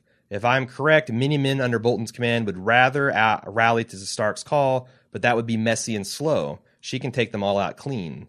The rape scene was hard to watch, but I think it's important for two reasons. One, the zoom up on Theon's face shows that they're building to a revenge plot.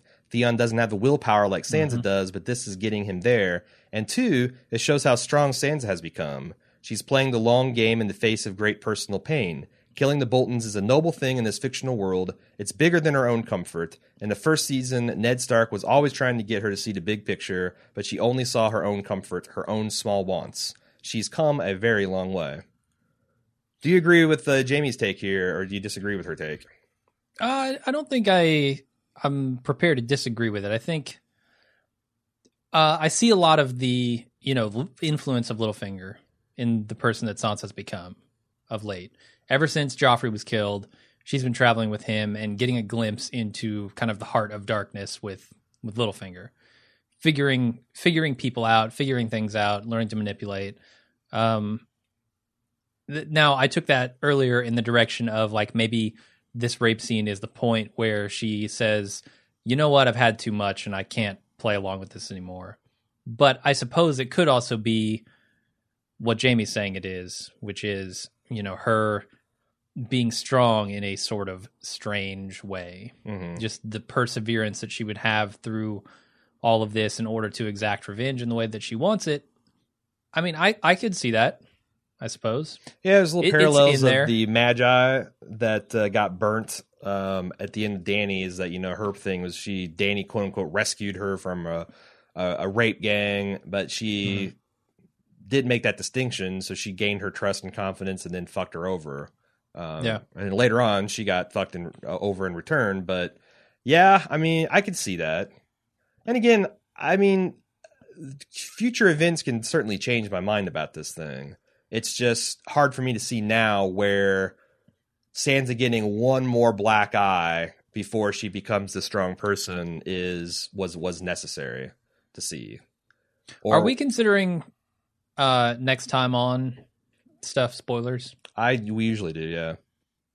Okay, because I saw a scene which explains a little bit about what's going to happen with this particular. Well, you scenario. Keep your spoiler whore mouth shut, man. It was right after Game of Thrones. I don't know how you missed it if you're not trying to. Well, if you're watching on H B O Go or H B O Now, you have now. to actually do several clicks to get to that. No, no, no. It continues to play. Really? Because yeah. Go does not. Behind the scenes, Now does. Huh. I, I don't know. Huh. If, I don't have Go anymore. So that's interesting. But yeah, now it just goes right into like the behind the scenes stuff, the yeah. interviews, and like they show a little bit of pre- next time on. Well, see, and... I used to watch it always on Go, and on the PlayStation three viewer, you had to select it as a different yeah. menu option. Yeah. Play- PlayStation four, unbelievably, still does not have H B O Go. It's been almost two years since it's been released. What?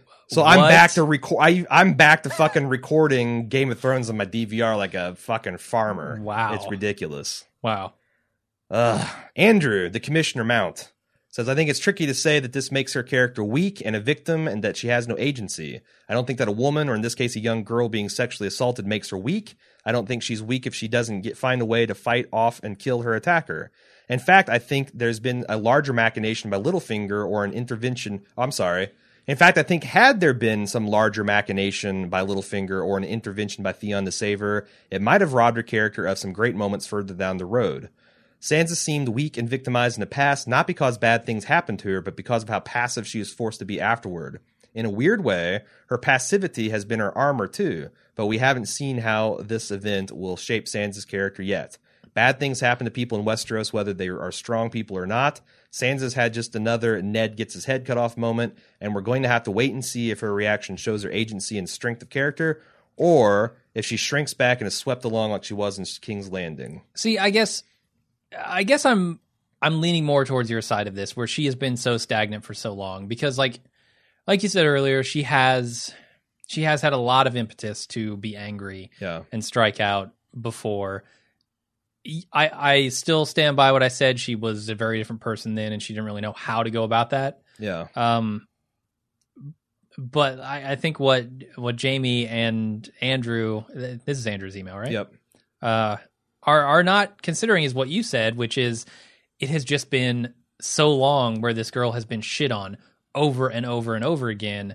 Why would this necessarily change the equation? Well, it's kind of like, so we criticize Walking Dead a lot because Rick gets in this thing where I got to be the leader. I don't want to be the leader. I need to be the leader. I don't want to be the leader. It's like just back and forth, flip-flopping, tread. Like nothing really changes significantly in his character, and we're You know, it's one of the things we debate is like, is this going to be the turning point where yeah. he finally decides to do whatever? And we had that same debate about uh, Tyrese.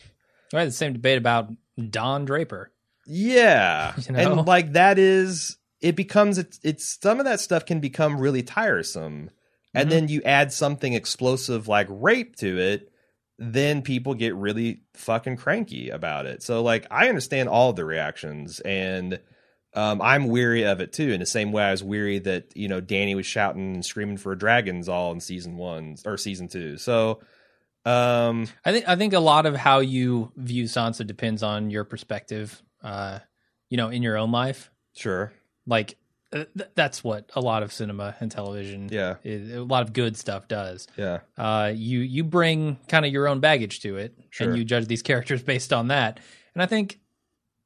That's fair. Like right. whatever whatever opinion you have on it, I think is fair until the story unfolds. You know, like whatever speculation you want to do is fine. Mm-hmm. Once the story unfolds, we can see whether we not whether or not we like it. Sure.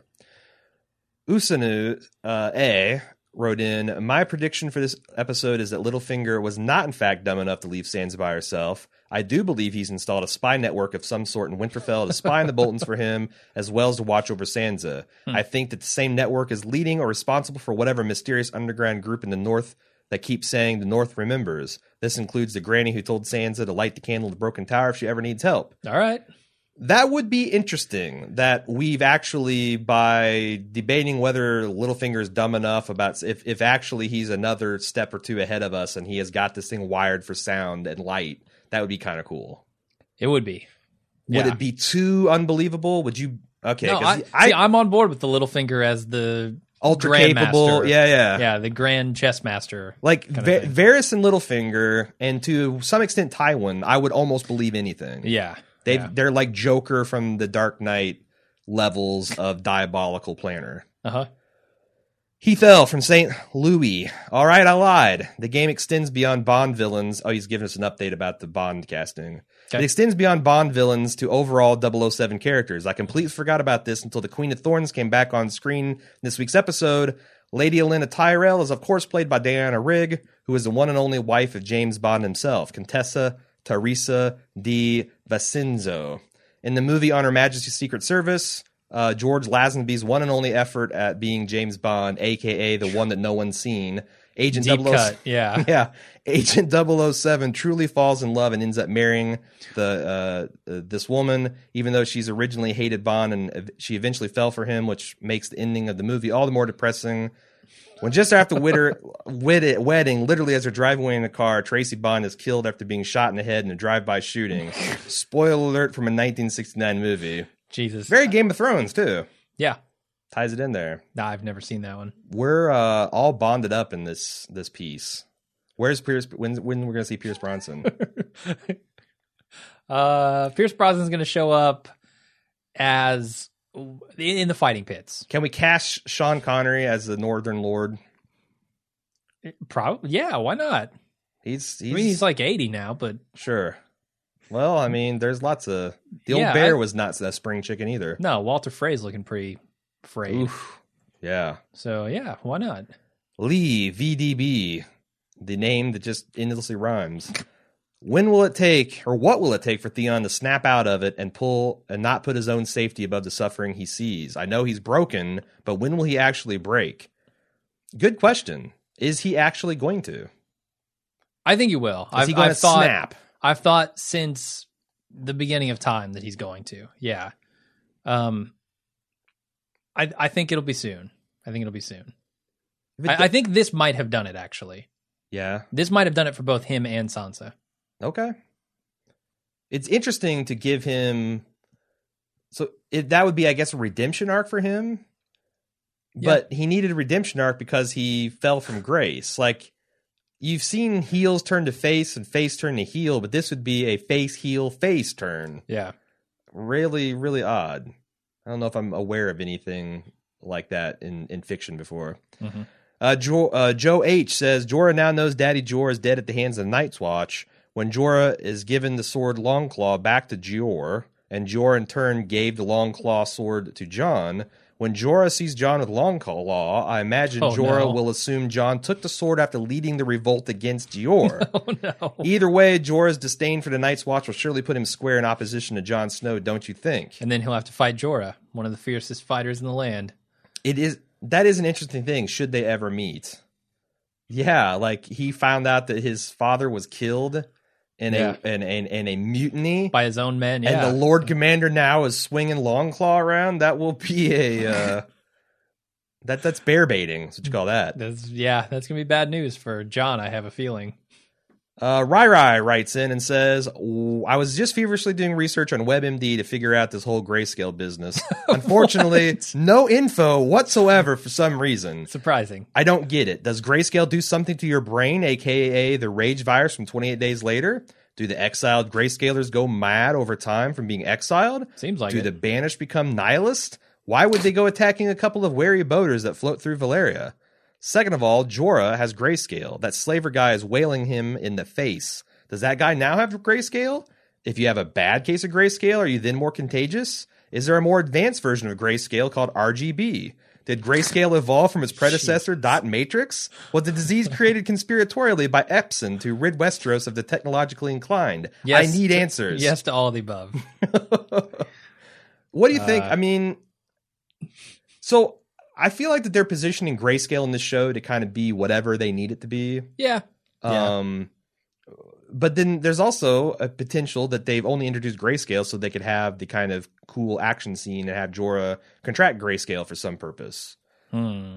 But I don't. I honestly don't have enough information to say exactly the particulars of the disease as far as it relates in the show. Yeah, I think we're just discovering that. Um, and, you know, we speculated earlier about how it could be contagious. Yeah. So, all right, Joel H. So Peter Baelish kicking off another convoluted plan, it seems. I've read some bloggers wonder just what the guy's plan is, like he has something meticulous and foolproof ready to go, but I think we've seen that that's really not how he operates. When he kicked things off, he didn't know how things would go in the wake of Jon Arryn's death, just that having Lady or the Lysa do so would send the letter to Catelyn blaming the Lannisters would create conflict between the two great houses. Later, after he claimed the dagger used in Bran's assassination attempt belonged to Tyrion, he knew that would stoke tension, but did not know exactly how. He could manipulate Ned with pieces of information about what Jon Arryn was investigating, but his main goal was to create chaos he could use to his advantage. If the show has taught us anything, it's that Baelish thrives on chaos. When things came to a head, he has a plan for whether Ned agreed to his terms or not. In this case, I feel that his current plan has two parts to it. One is taking advantage of the results of the battle up in Winterfell. If the Boltons beat Stannis' forces back, Baelish still has the force of the Vale he can bring against them. As he notes in one of the D V D's histories of the and lore, the Vale set out in the War of the Five Kings and suffered none of the devastation the rest of the countryside did. Hmm. This isn't just a, a D V D commentary point. It's also explicit in the show. Lady Arryn, or Lady Lysa refused to take part and raise her banners for anybody. Yeah. Because she was afraid for her weak-ass son. It seems unlikely that the Boltons could withstand an attack from Stannis, Westeros' finest surviving military commander, and then another attack from the full strength of the Vale, and I'm sure Baelish is counting on that. Once he defeats the mm-hmm. Boltons, he can be seen as either Sansa's savior, assuming she's still alive, or if he's not, a hero to the North destroying the family that betrayed the Starks. Either way, the North will probably be his. So, yeah. If Stannis defeats the Boltons, as Baelish predicts that he would, this brings up a different opportunity. Assuming Sansa vouches to Stannis for Baelish, we may have a united force to the remaining, uh, united force of the remaining forces of the North, the full strength of the Vale, and Stannis' remaining forces ready to march south. Which brings us to the second part of the plan, the Tyrells. We know Olyvar has been Baelish's man in the past, who works at his brothels and has fed him information, so it's possible his testimony is on Baelish's orders. If it leads to the executions of Loras and Margaery, and Olyvar, for that matter, tying up that loose end, you'll have a vengeful Lady Olenna ready to strike at Cersei in any way she can. With Littlefinger's history concerning the Tyrells, first brokering the alliance that allowed the Tyrells and Lannisters to win the War of the Five Kings, and then later helping drive the conspiracy to assassinate Joffrey, Olenna may be willing to withdraw those soldiers' gold and wheat she mentioned to Cersei instead of throwing her support behind the new army coming from the north. The Lannisters would then be besieged in multiple fo- fo- oh, excuse me. The Lannisters would then be besieged on multiple fronts, and you have to think that Baelish truly plans to rule everything, or if he truly plans to rule everything, he's going to have to take out the strongest house at some point.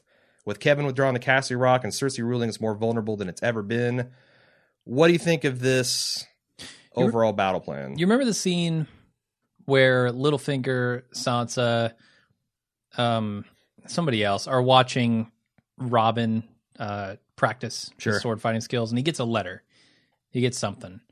Um, now he takes off, and I assume that was that the carriage was ready to go to Winterfell.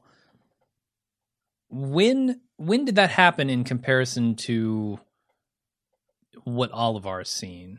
Olyvar, Ol- Olyvar, whatever. I assume kind of contemporary. I mean, like at the same time. Kinda, like you yeah. think uh, Olyvar would have had the opportunity to get word to Littlefinger about what's happening there? Well, he did get that mysterious raven that they later strongly implied yeah. was a marriage proposal. Yeah. But it could also have been, you know, something. We, we never see it, whereas we see a lot of these other yeah. notes. Yeah. That's why I'm I'm wondering what was actually on that paper. And he doesn't want Sansa to see it either. Now, I know that leads right into the marriage thing, but hmm. Right. Makes me wonder, because I he would have to know what's going on here, and we haven't really seen that information get to him. Yeah. So that would have to happen behind the scenes for, for him to be helping uh, take down Cersei, or, or I'm sorry, take down the Tyrells.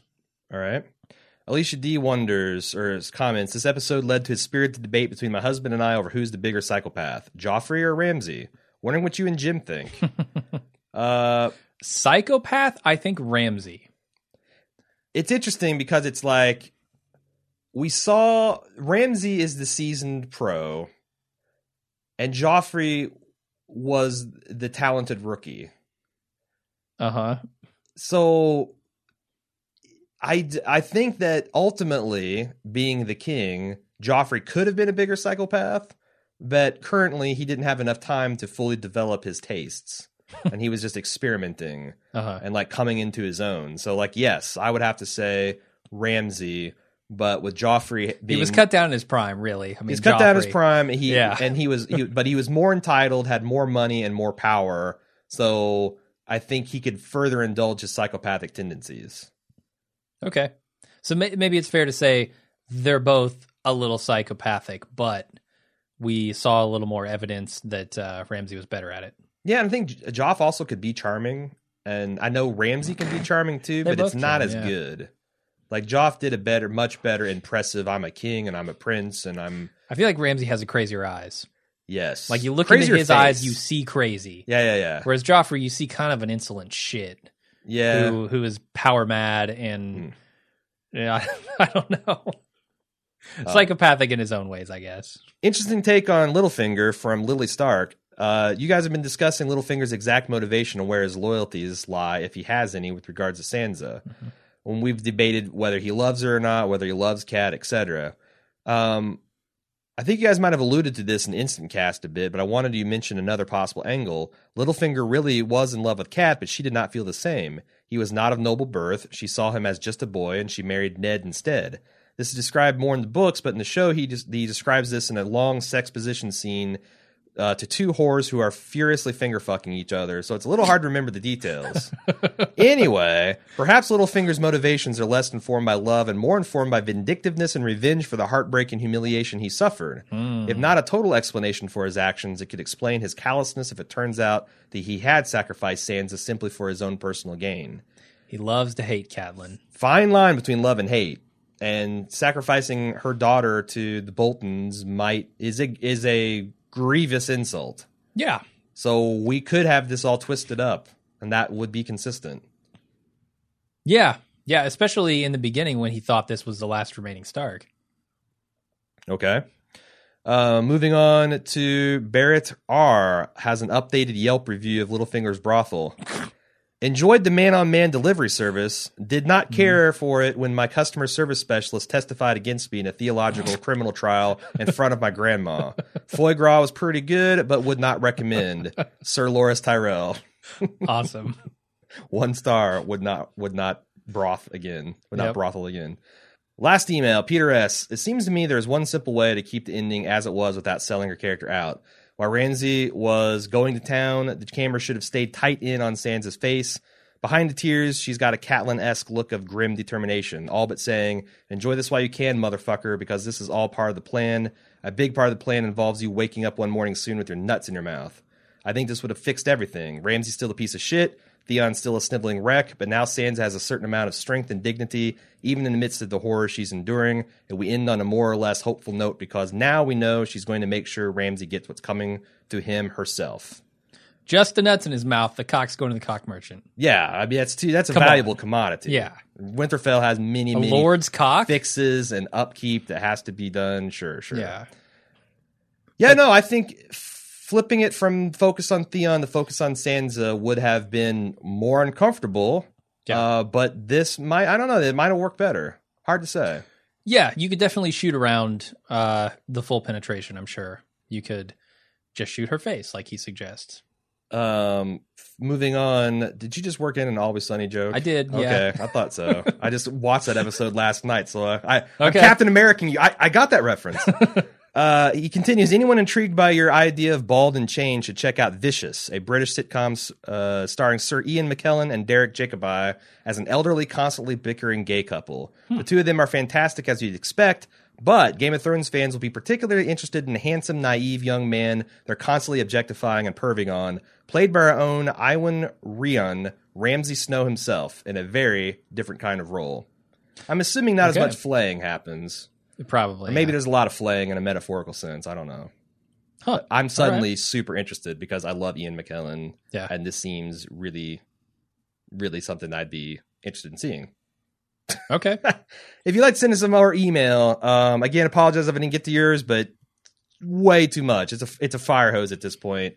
Uh, but I, I tried, I try to sift through and find the best, the first, the funniest, Uh, the unbent, the unbowed, the unbroken emails, and you can try to uh, sneak your way into our email system's water gardens, which are very lightly guarded. by sending an email to Game of Thrones at bald move dot com.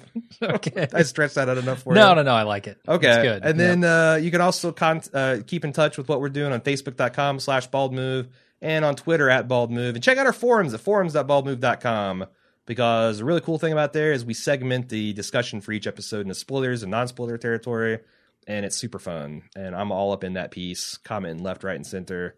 Lots of lots of good and smart takes there, too. I haven't even ventured into our own spoiler-free section you yet. You should not. Because I'm scared. You should not. I'm scared of the spoilers. That would that would be ironic. I finally take you off of the listserv for, this, for the emails so you don't get spoiled, and then you just blunder into the spoiler mark thread. On our what own website. That would be bullshit. What are you doing, Jim Jones? What are you doing? You some kind of sand snake? F- fucking up things left and right? Yeah, I'm the one with the whip. You... All right. The whippy snake. And that's it for the show. Thanks, everybody. We're going to be back. Uh, actually, you'll be back with the spoiler. And Friday. Cast. It comes out Friday around noon. On Friday, yeah. So stay tuned for that. Still um, hasn't met, met uh, still hasn't met the cutoff for that. So if you got a spoiler take or you want to suggest a tinfoil theory or whatever. Get it uh, in soon, though. Yeah, I did. Last yeah. Friday, I did a show a show-derived tinfoil that just flamed. It seemed like half of it went down in flames this episode, but... Show derived tinfoil. Okay. Yeah. Something yeah. that isn't in the books. Yeah. Something that was de- completely show speculation. Huh? Well, ah, uh, no. Okay. I can't explain. I mean, sure. What am I going to do? Tell you what I said? That's no, not going to work. You're not. All, All right. right. Thanks everyone for listening. Like I said, uh, Friday. And then of course we'll be back right after the episode on Sunday night. Until then, I'm Jim. I'm Aaron. See ya.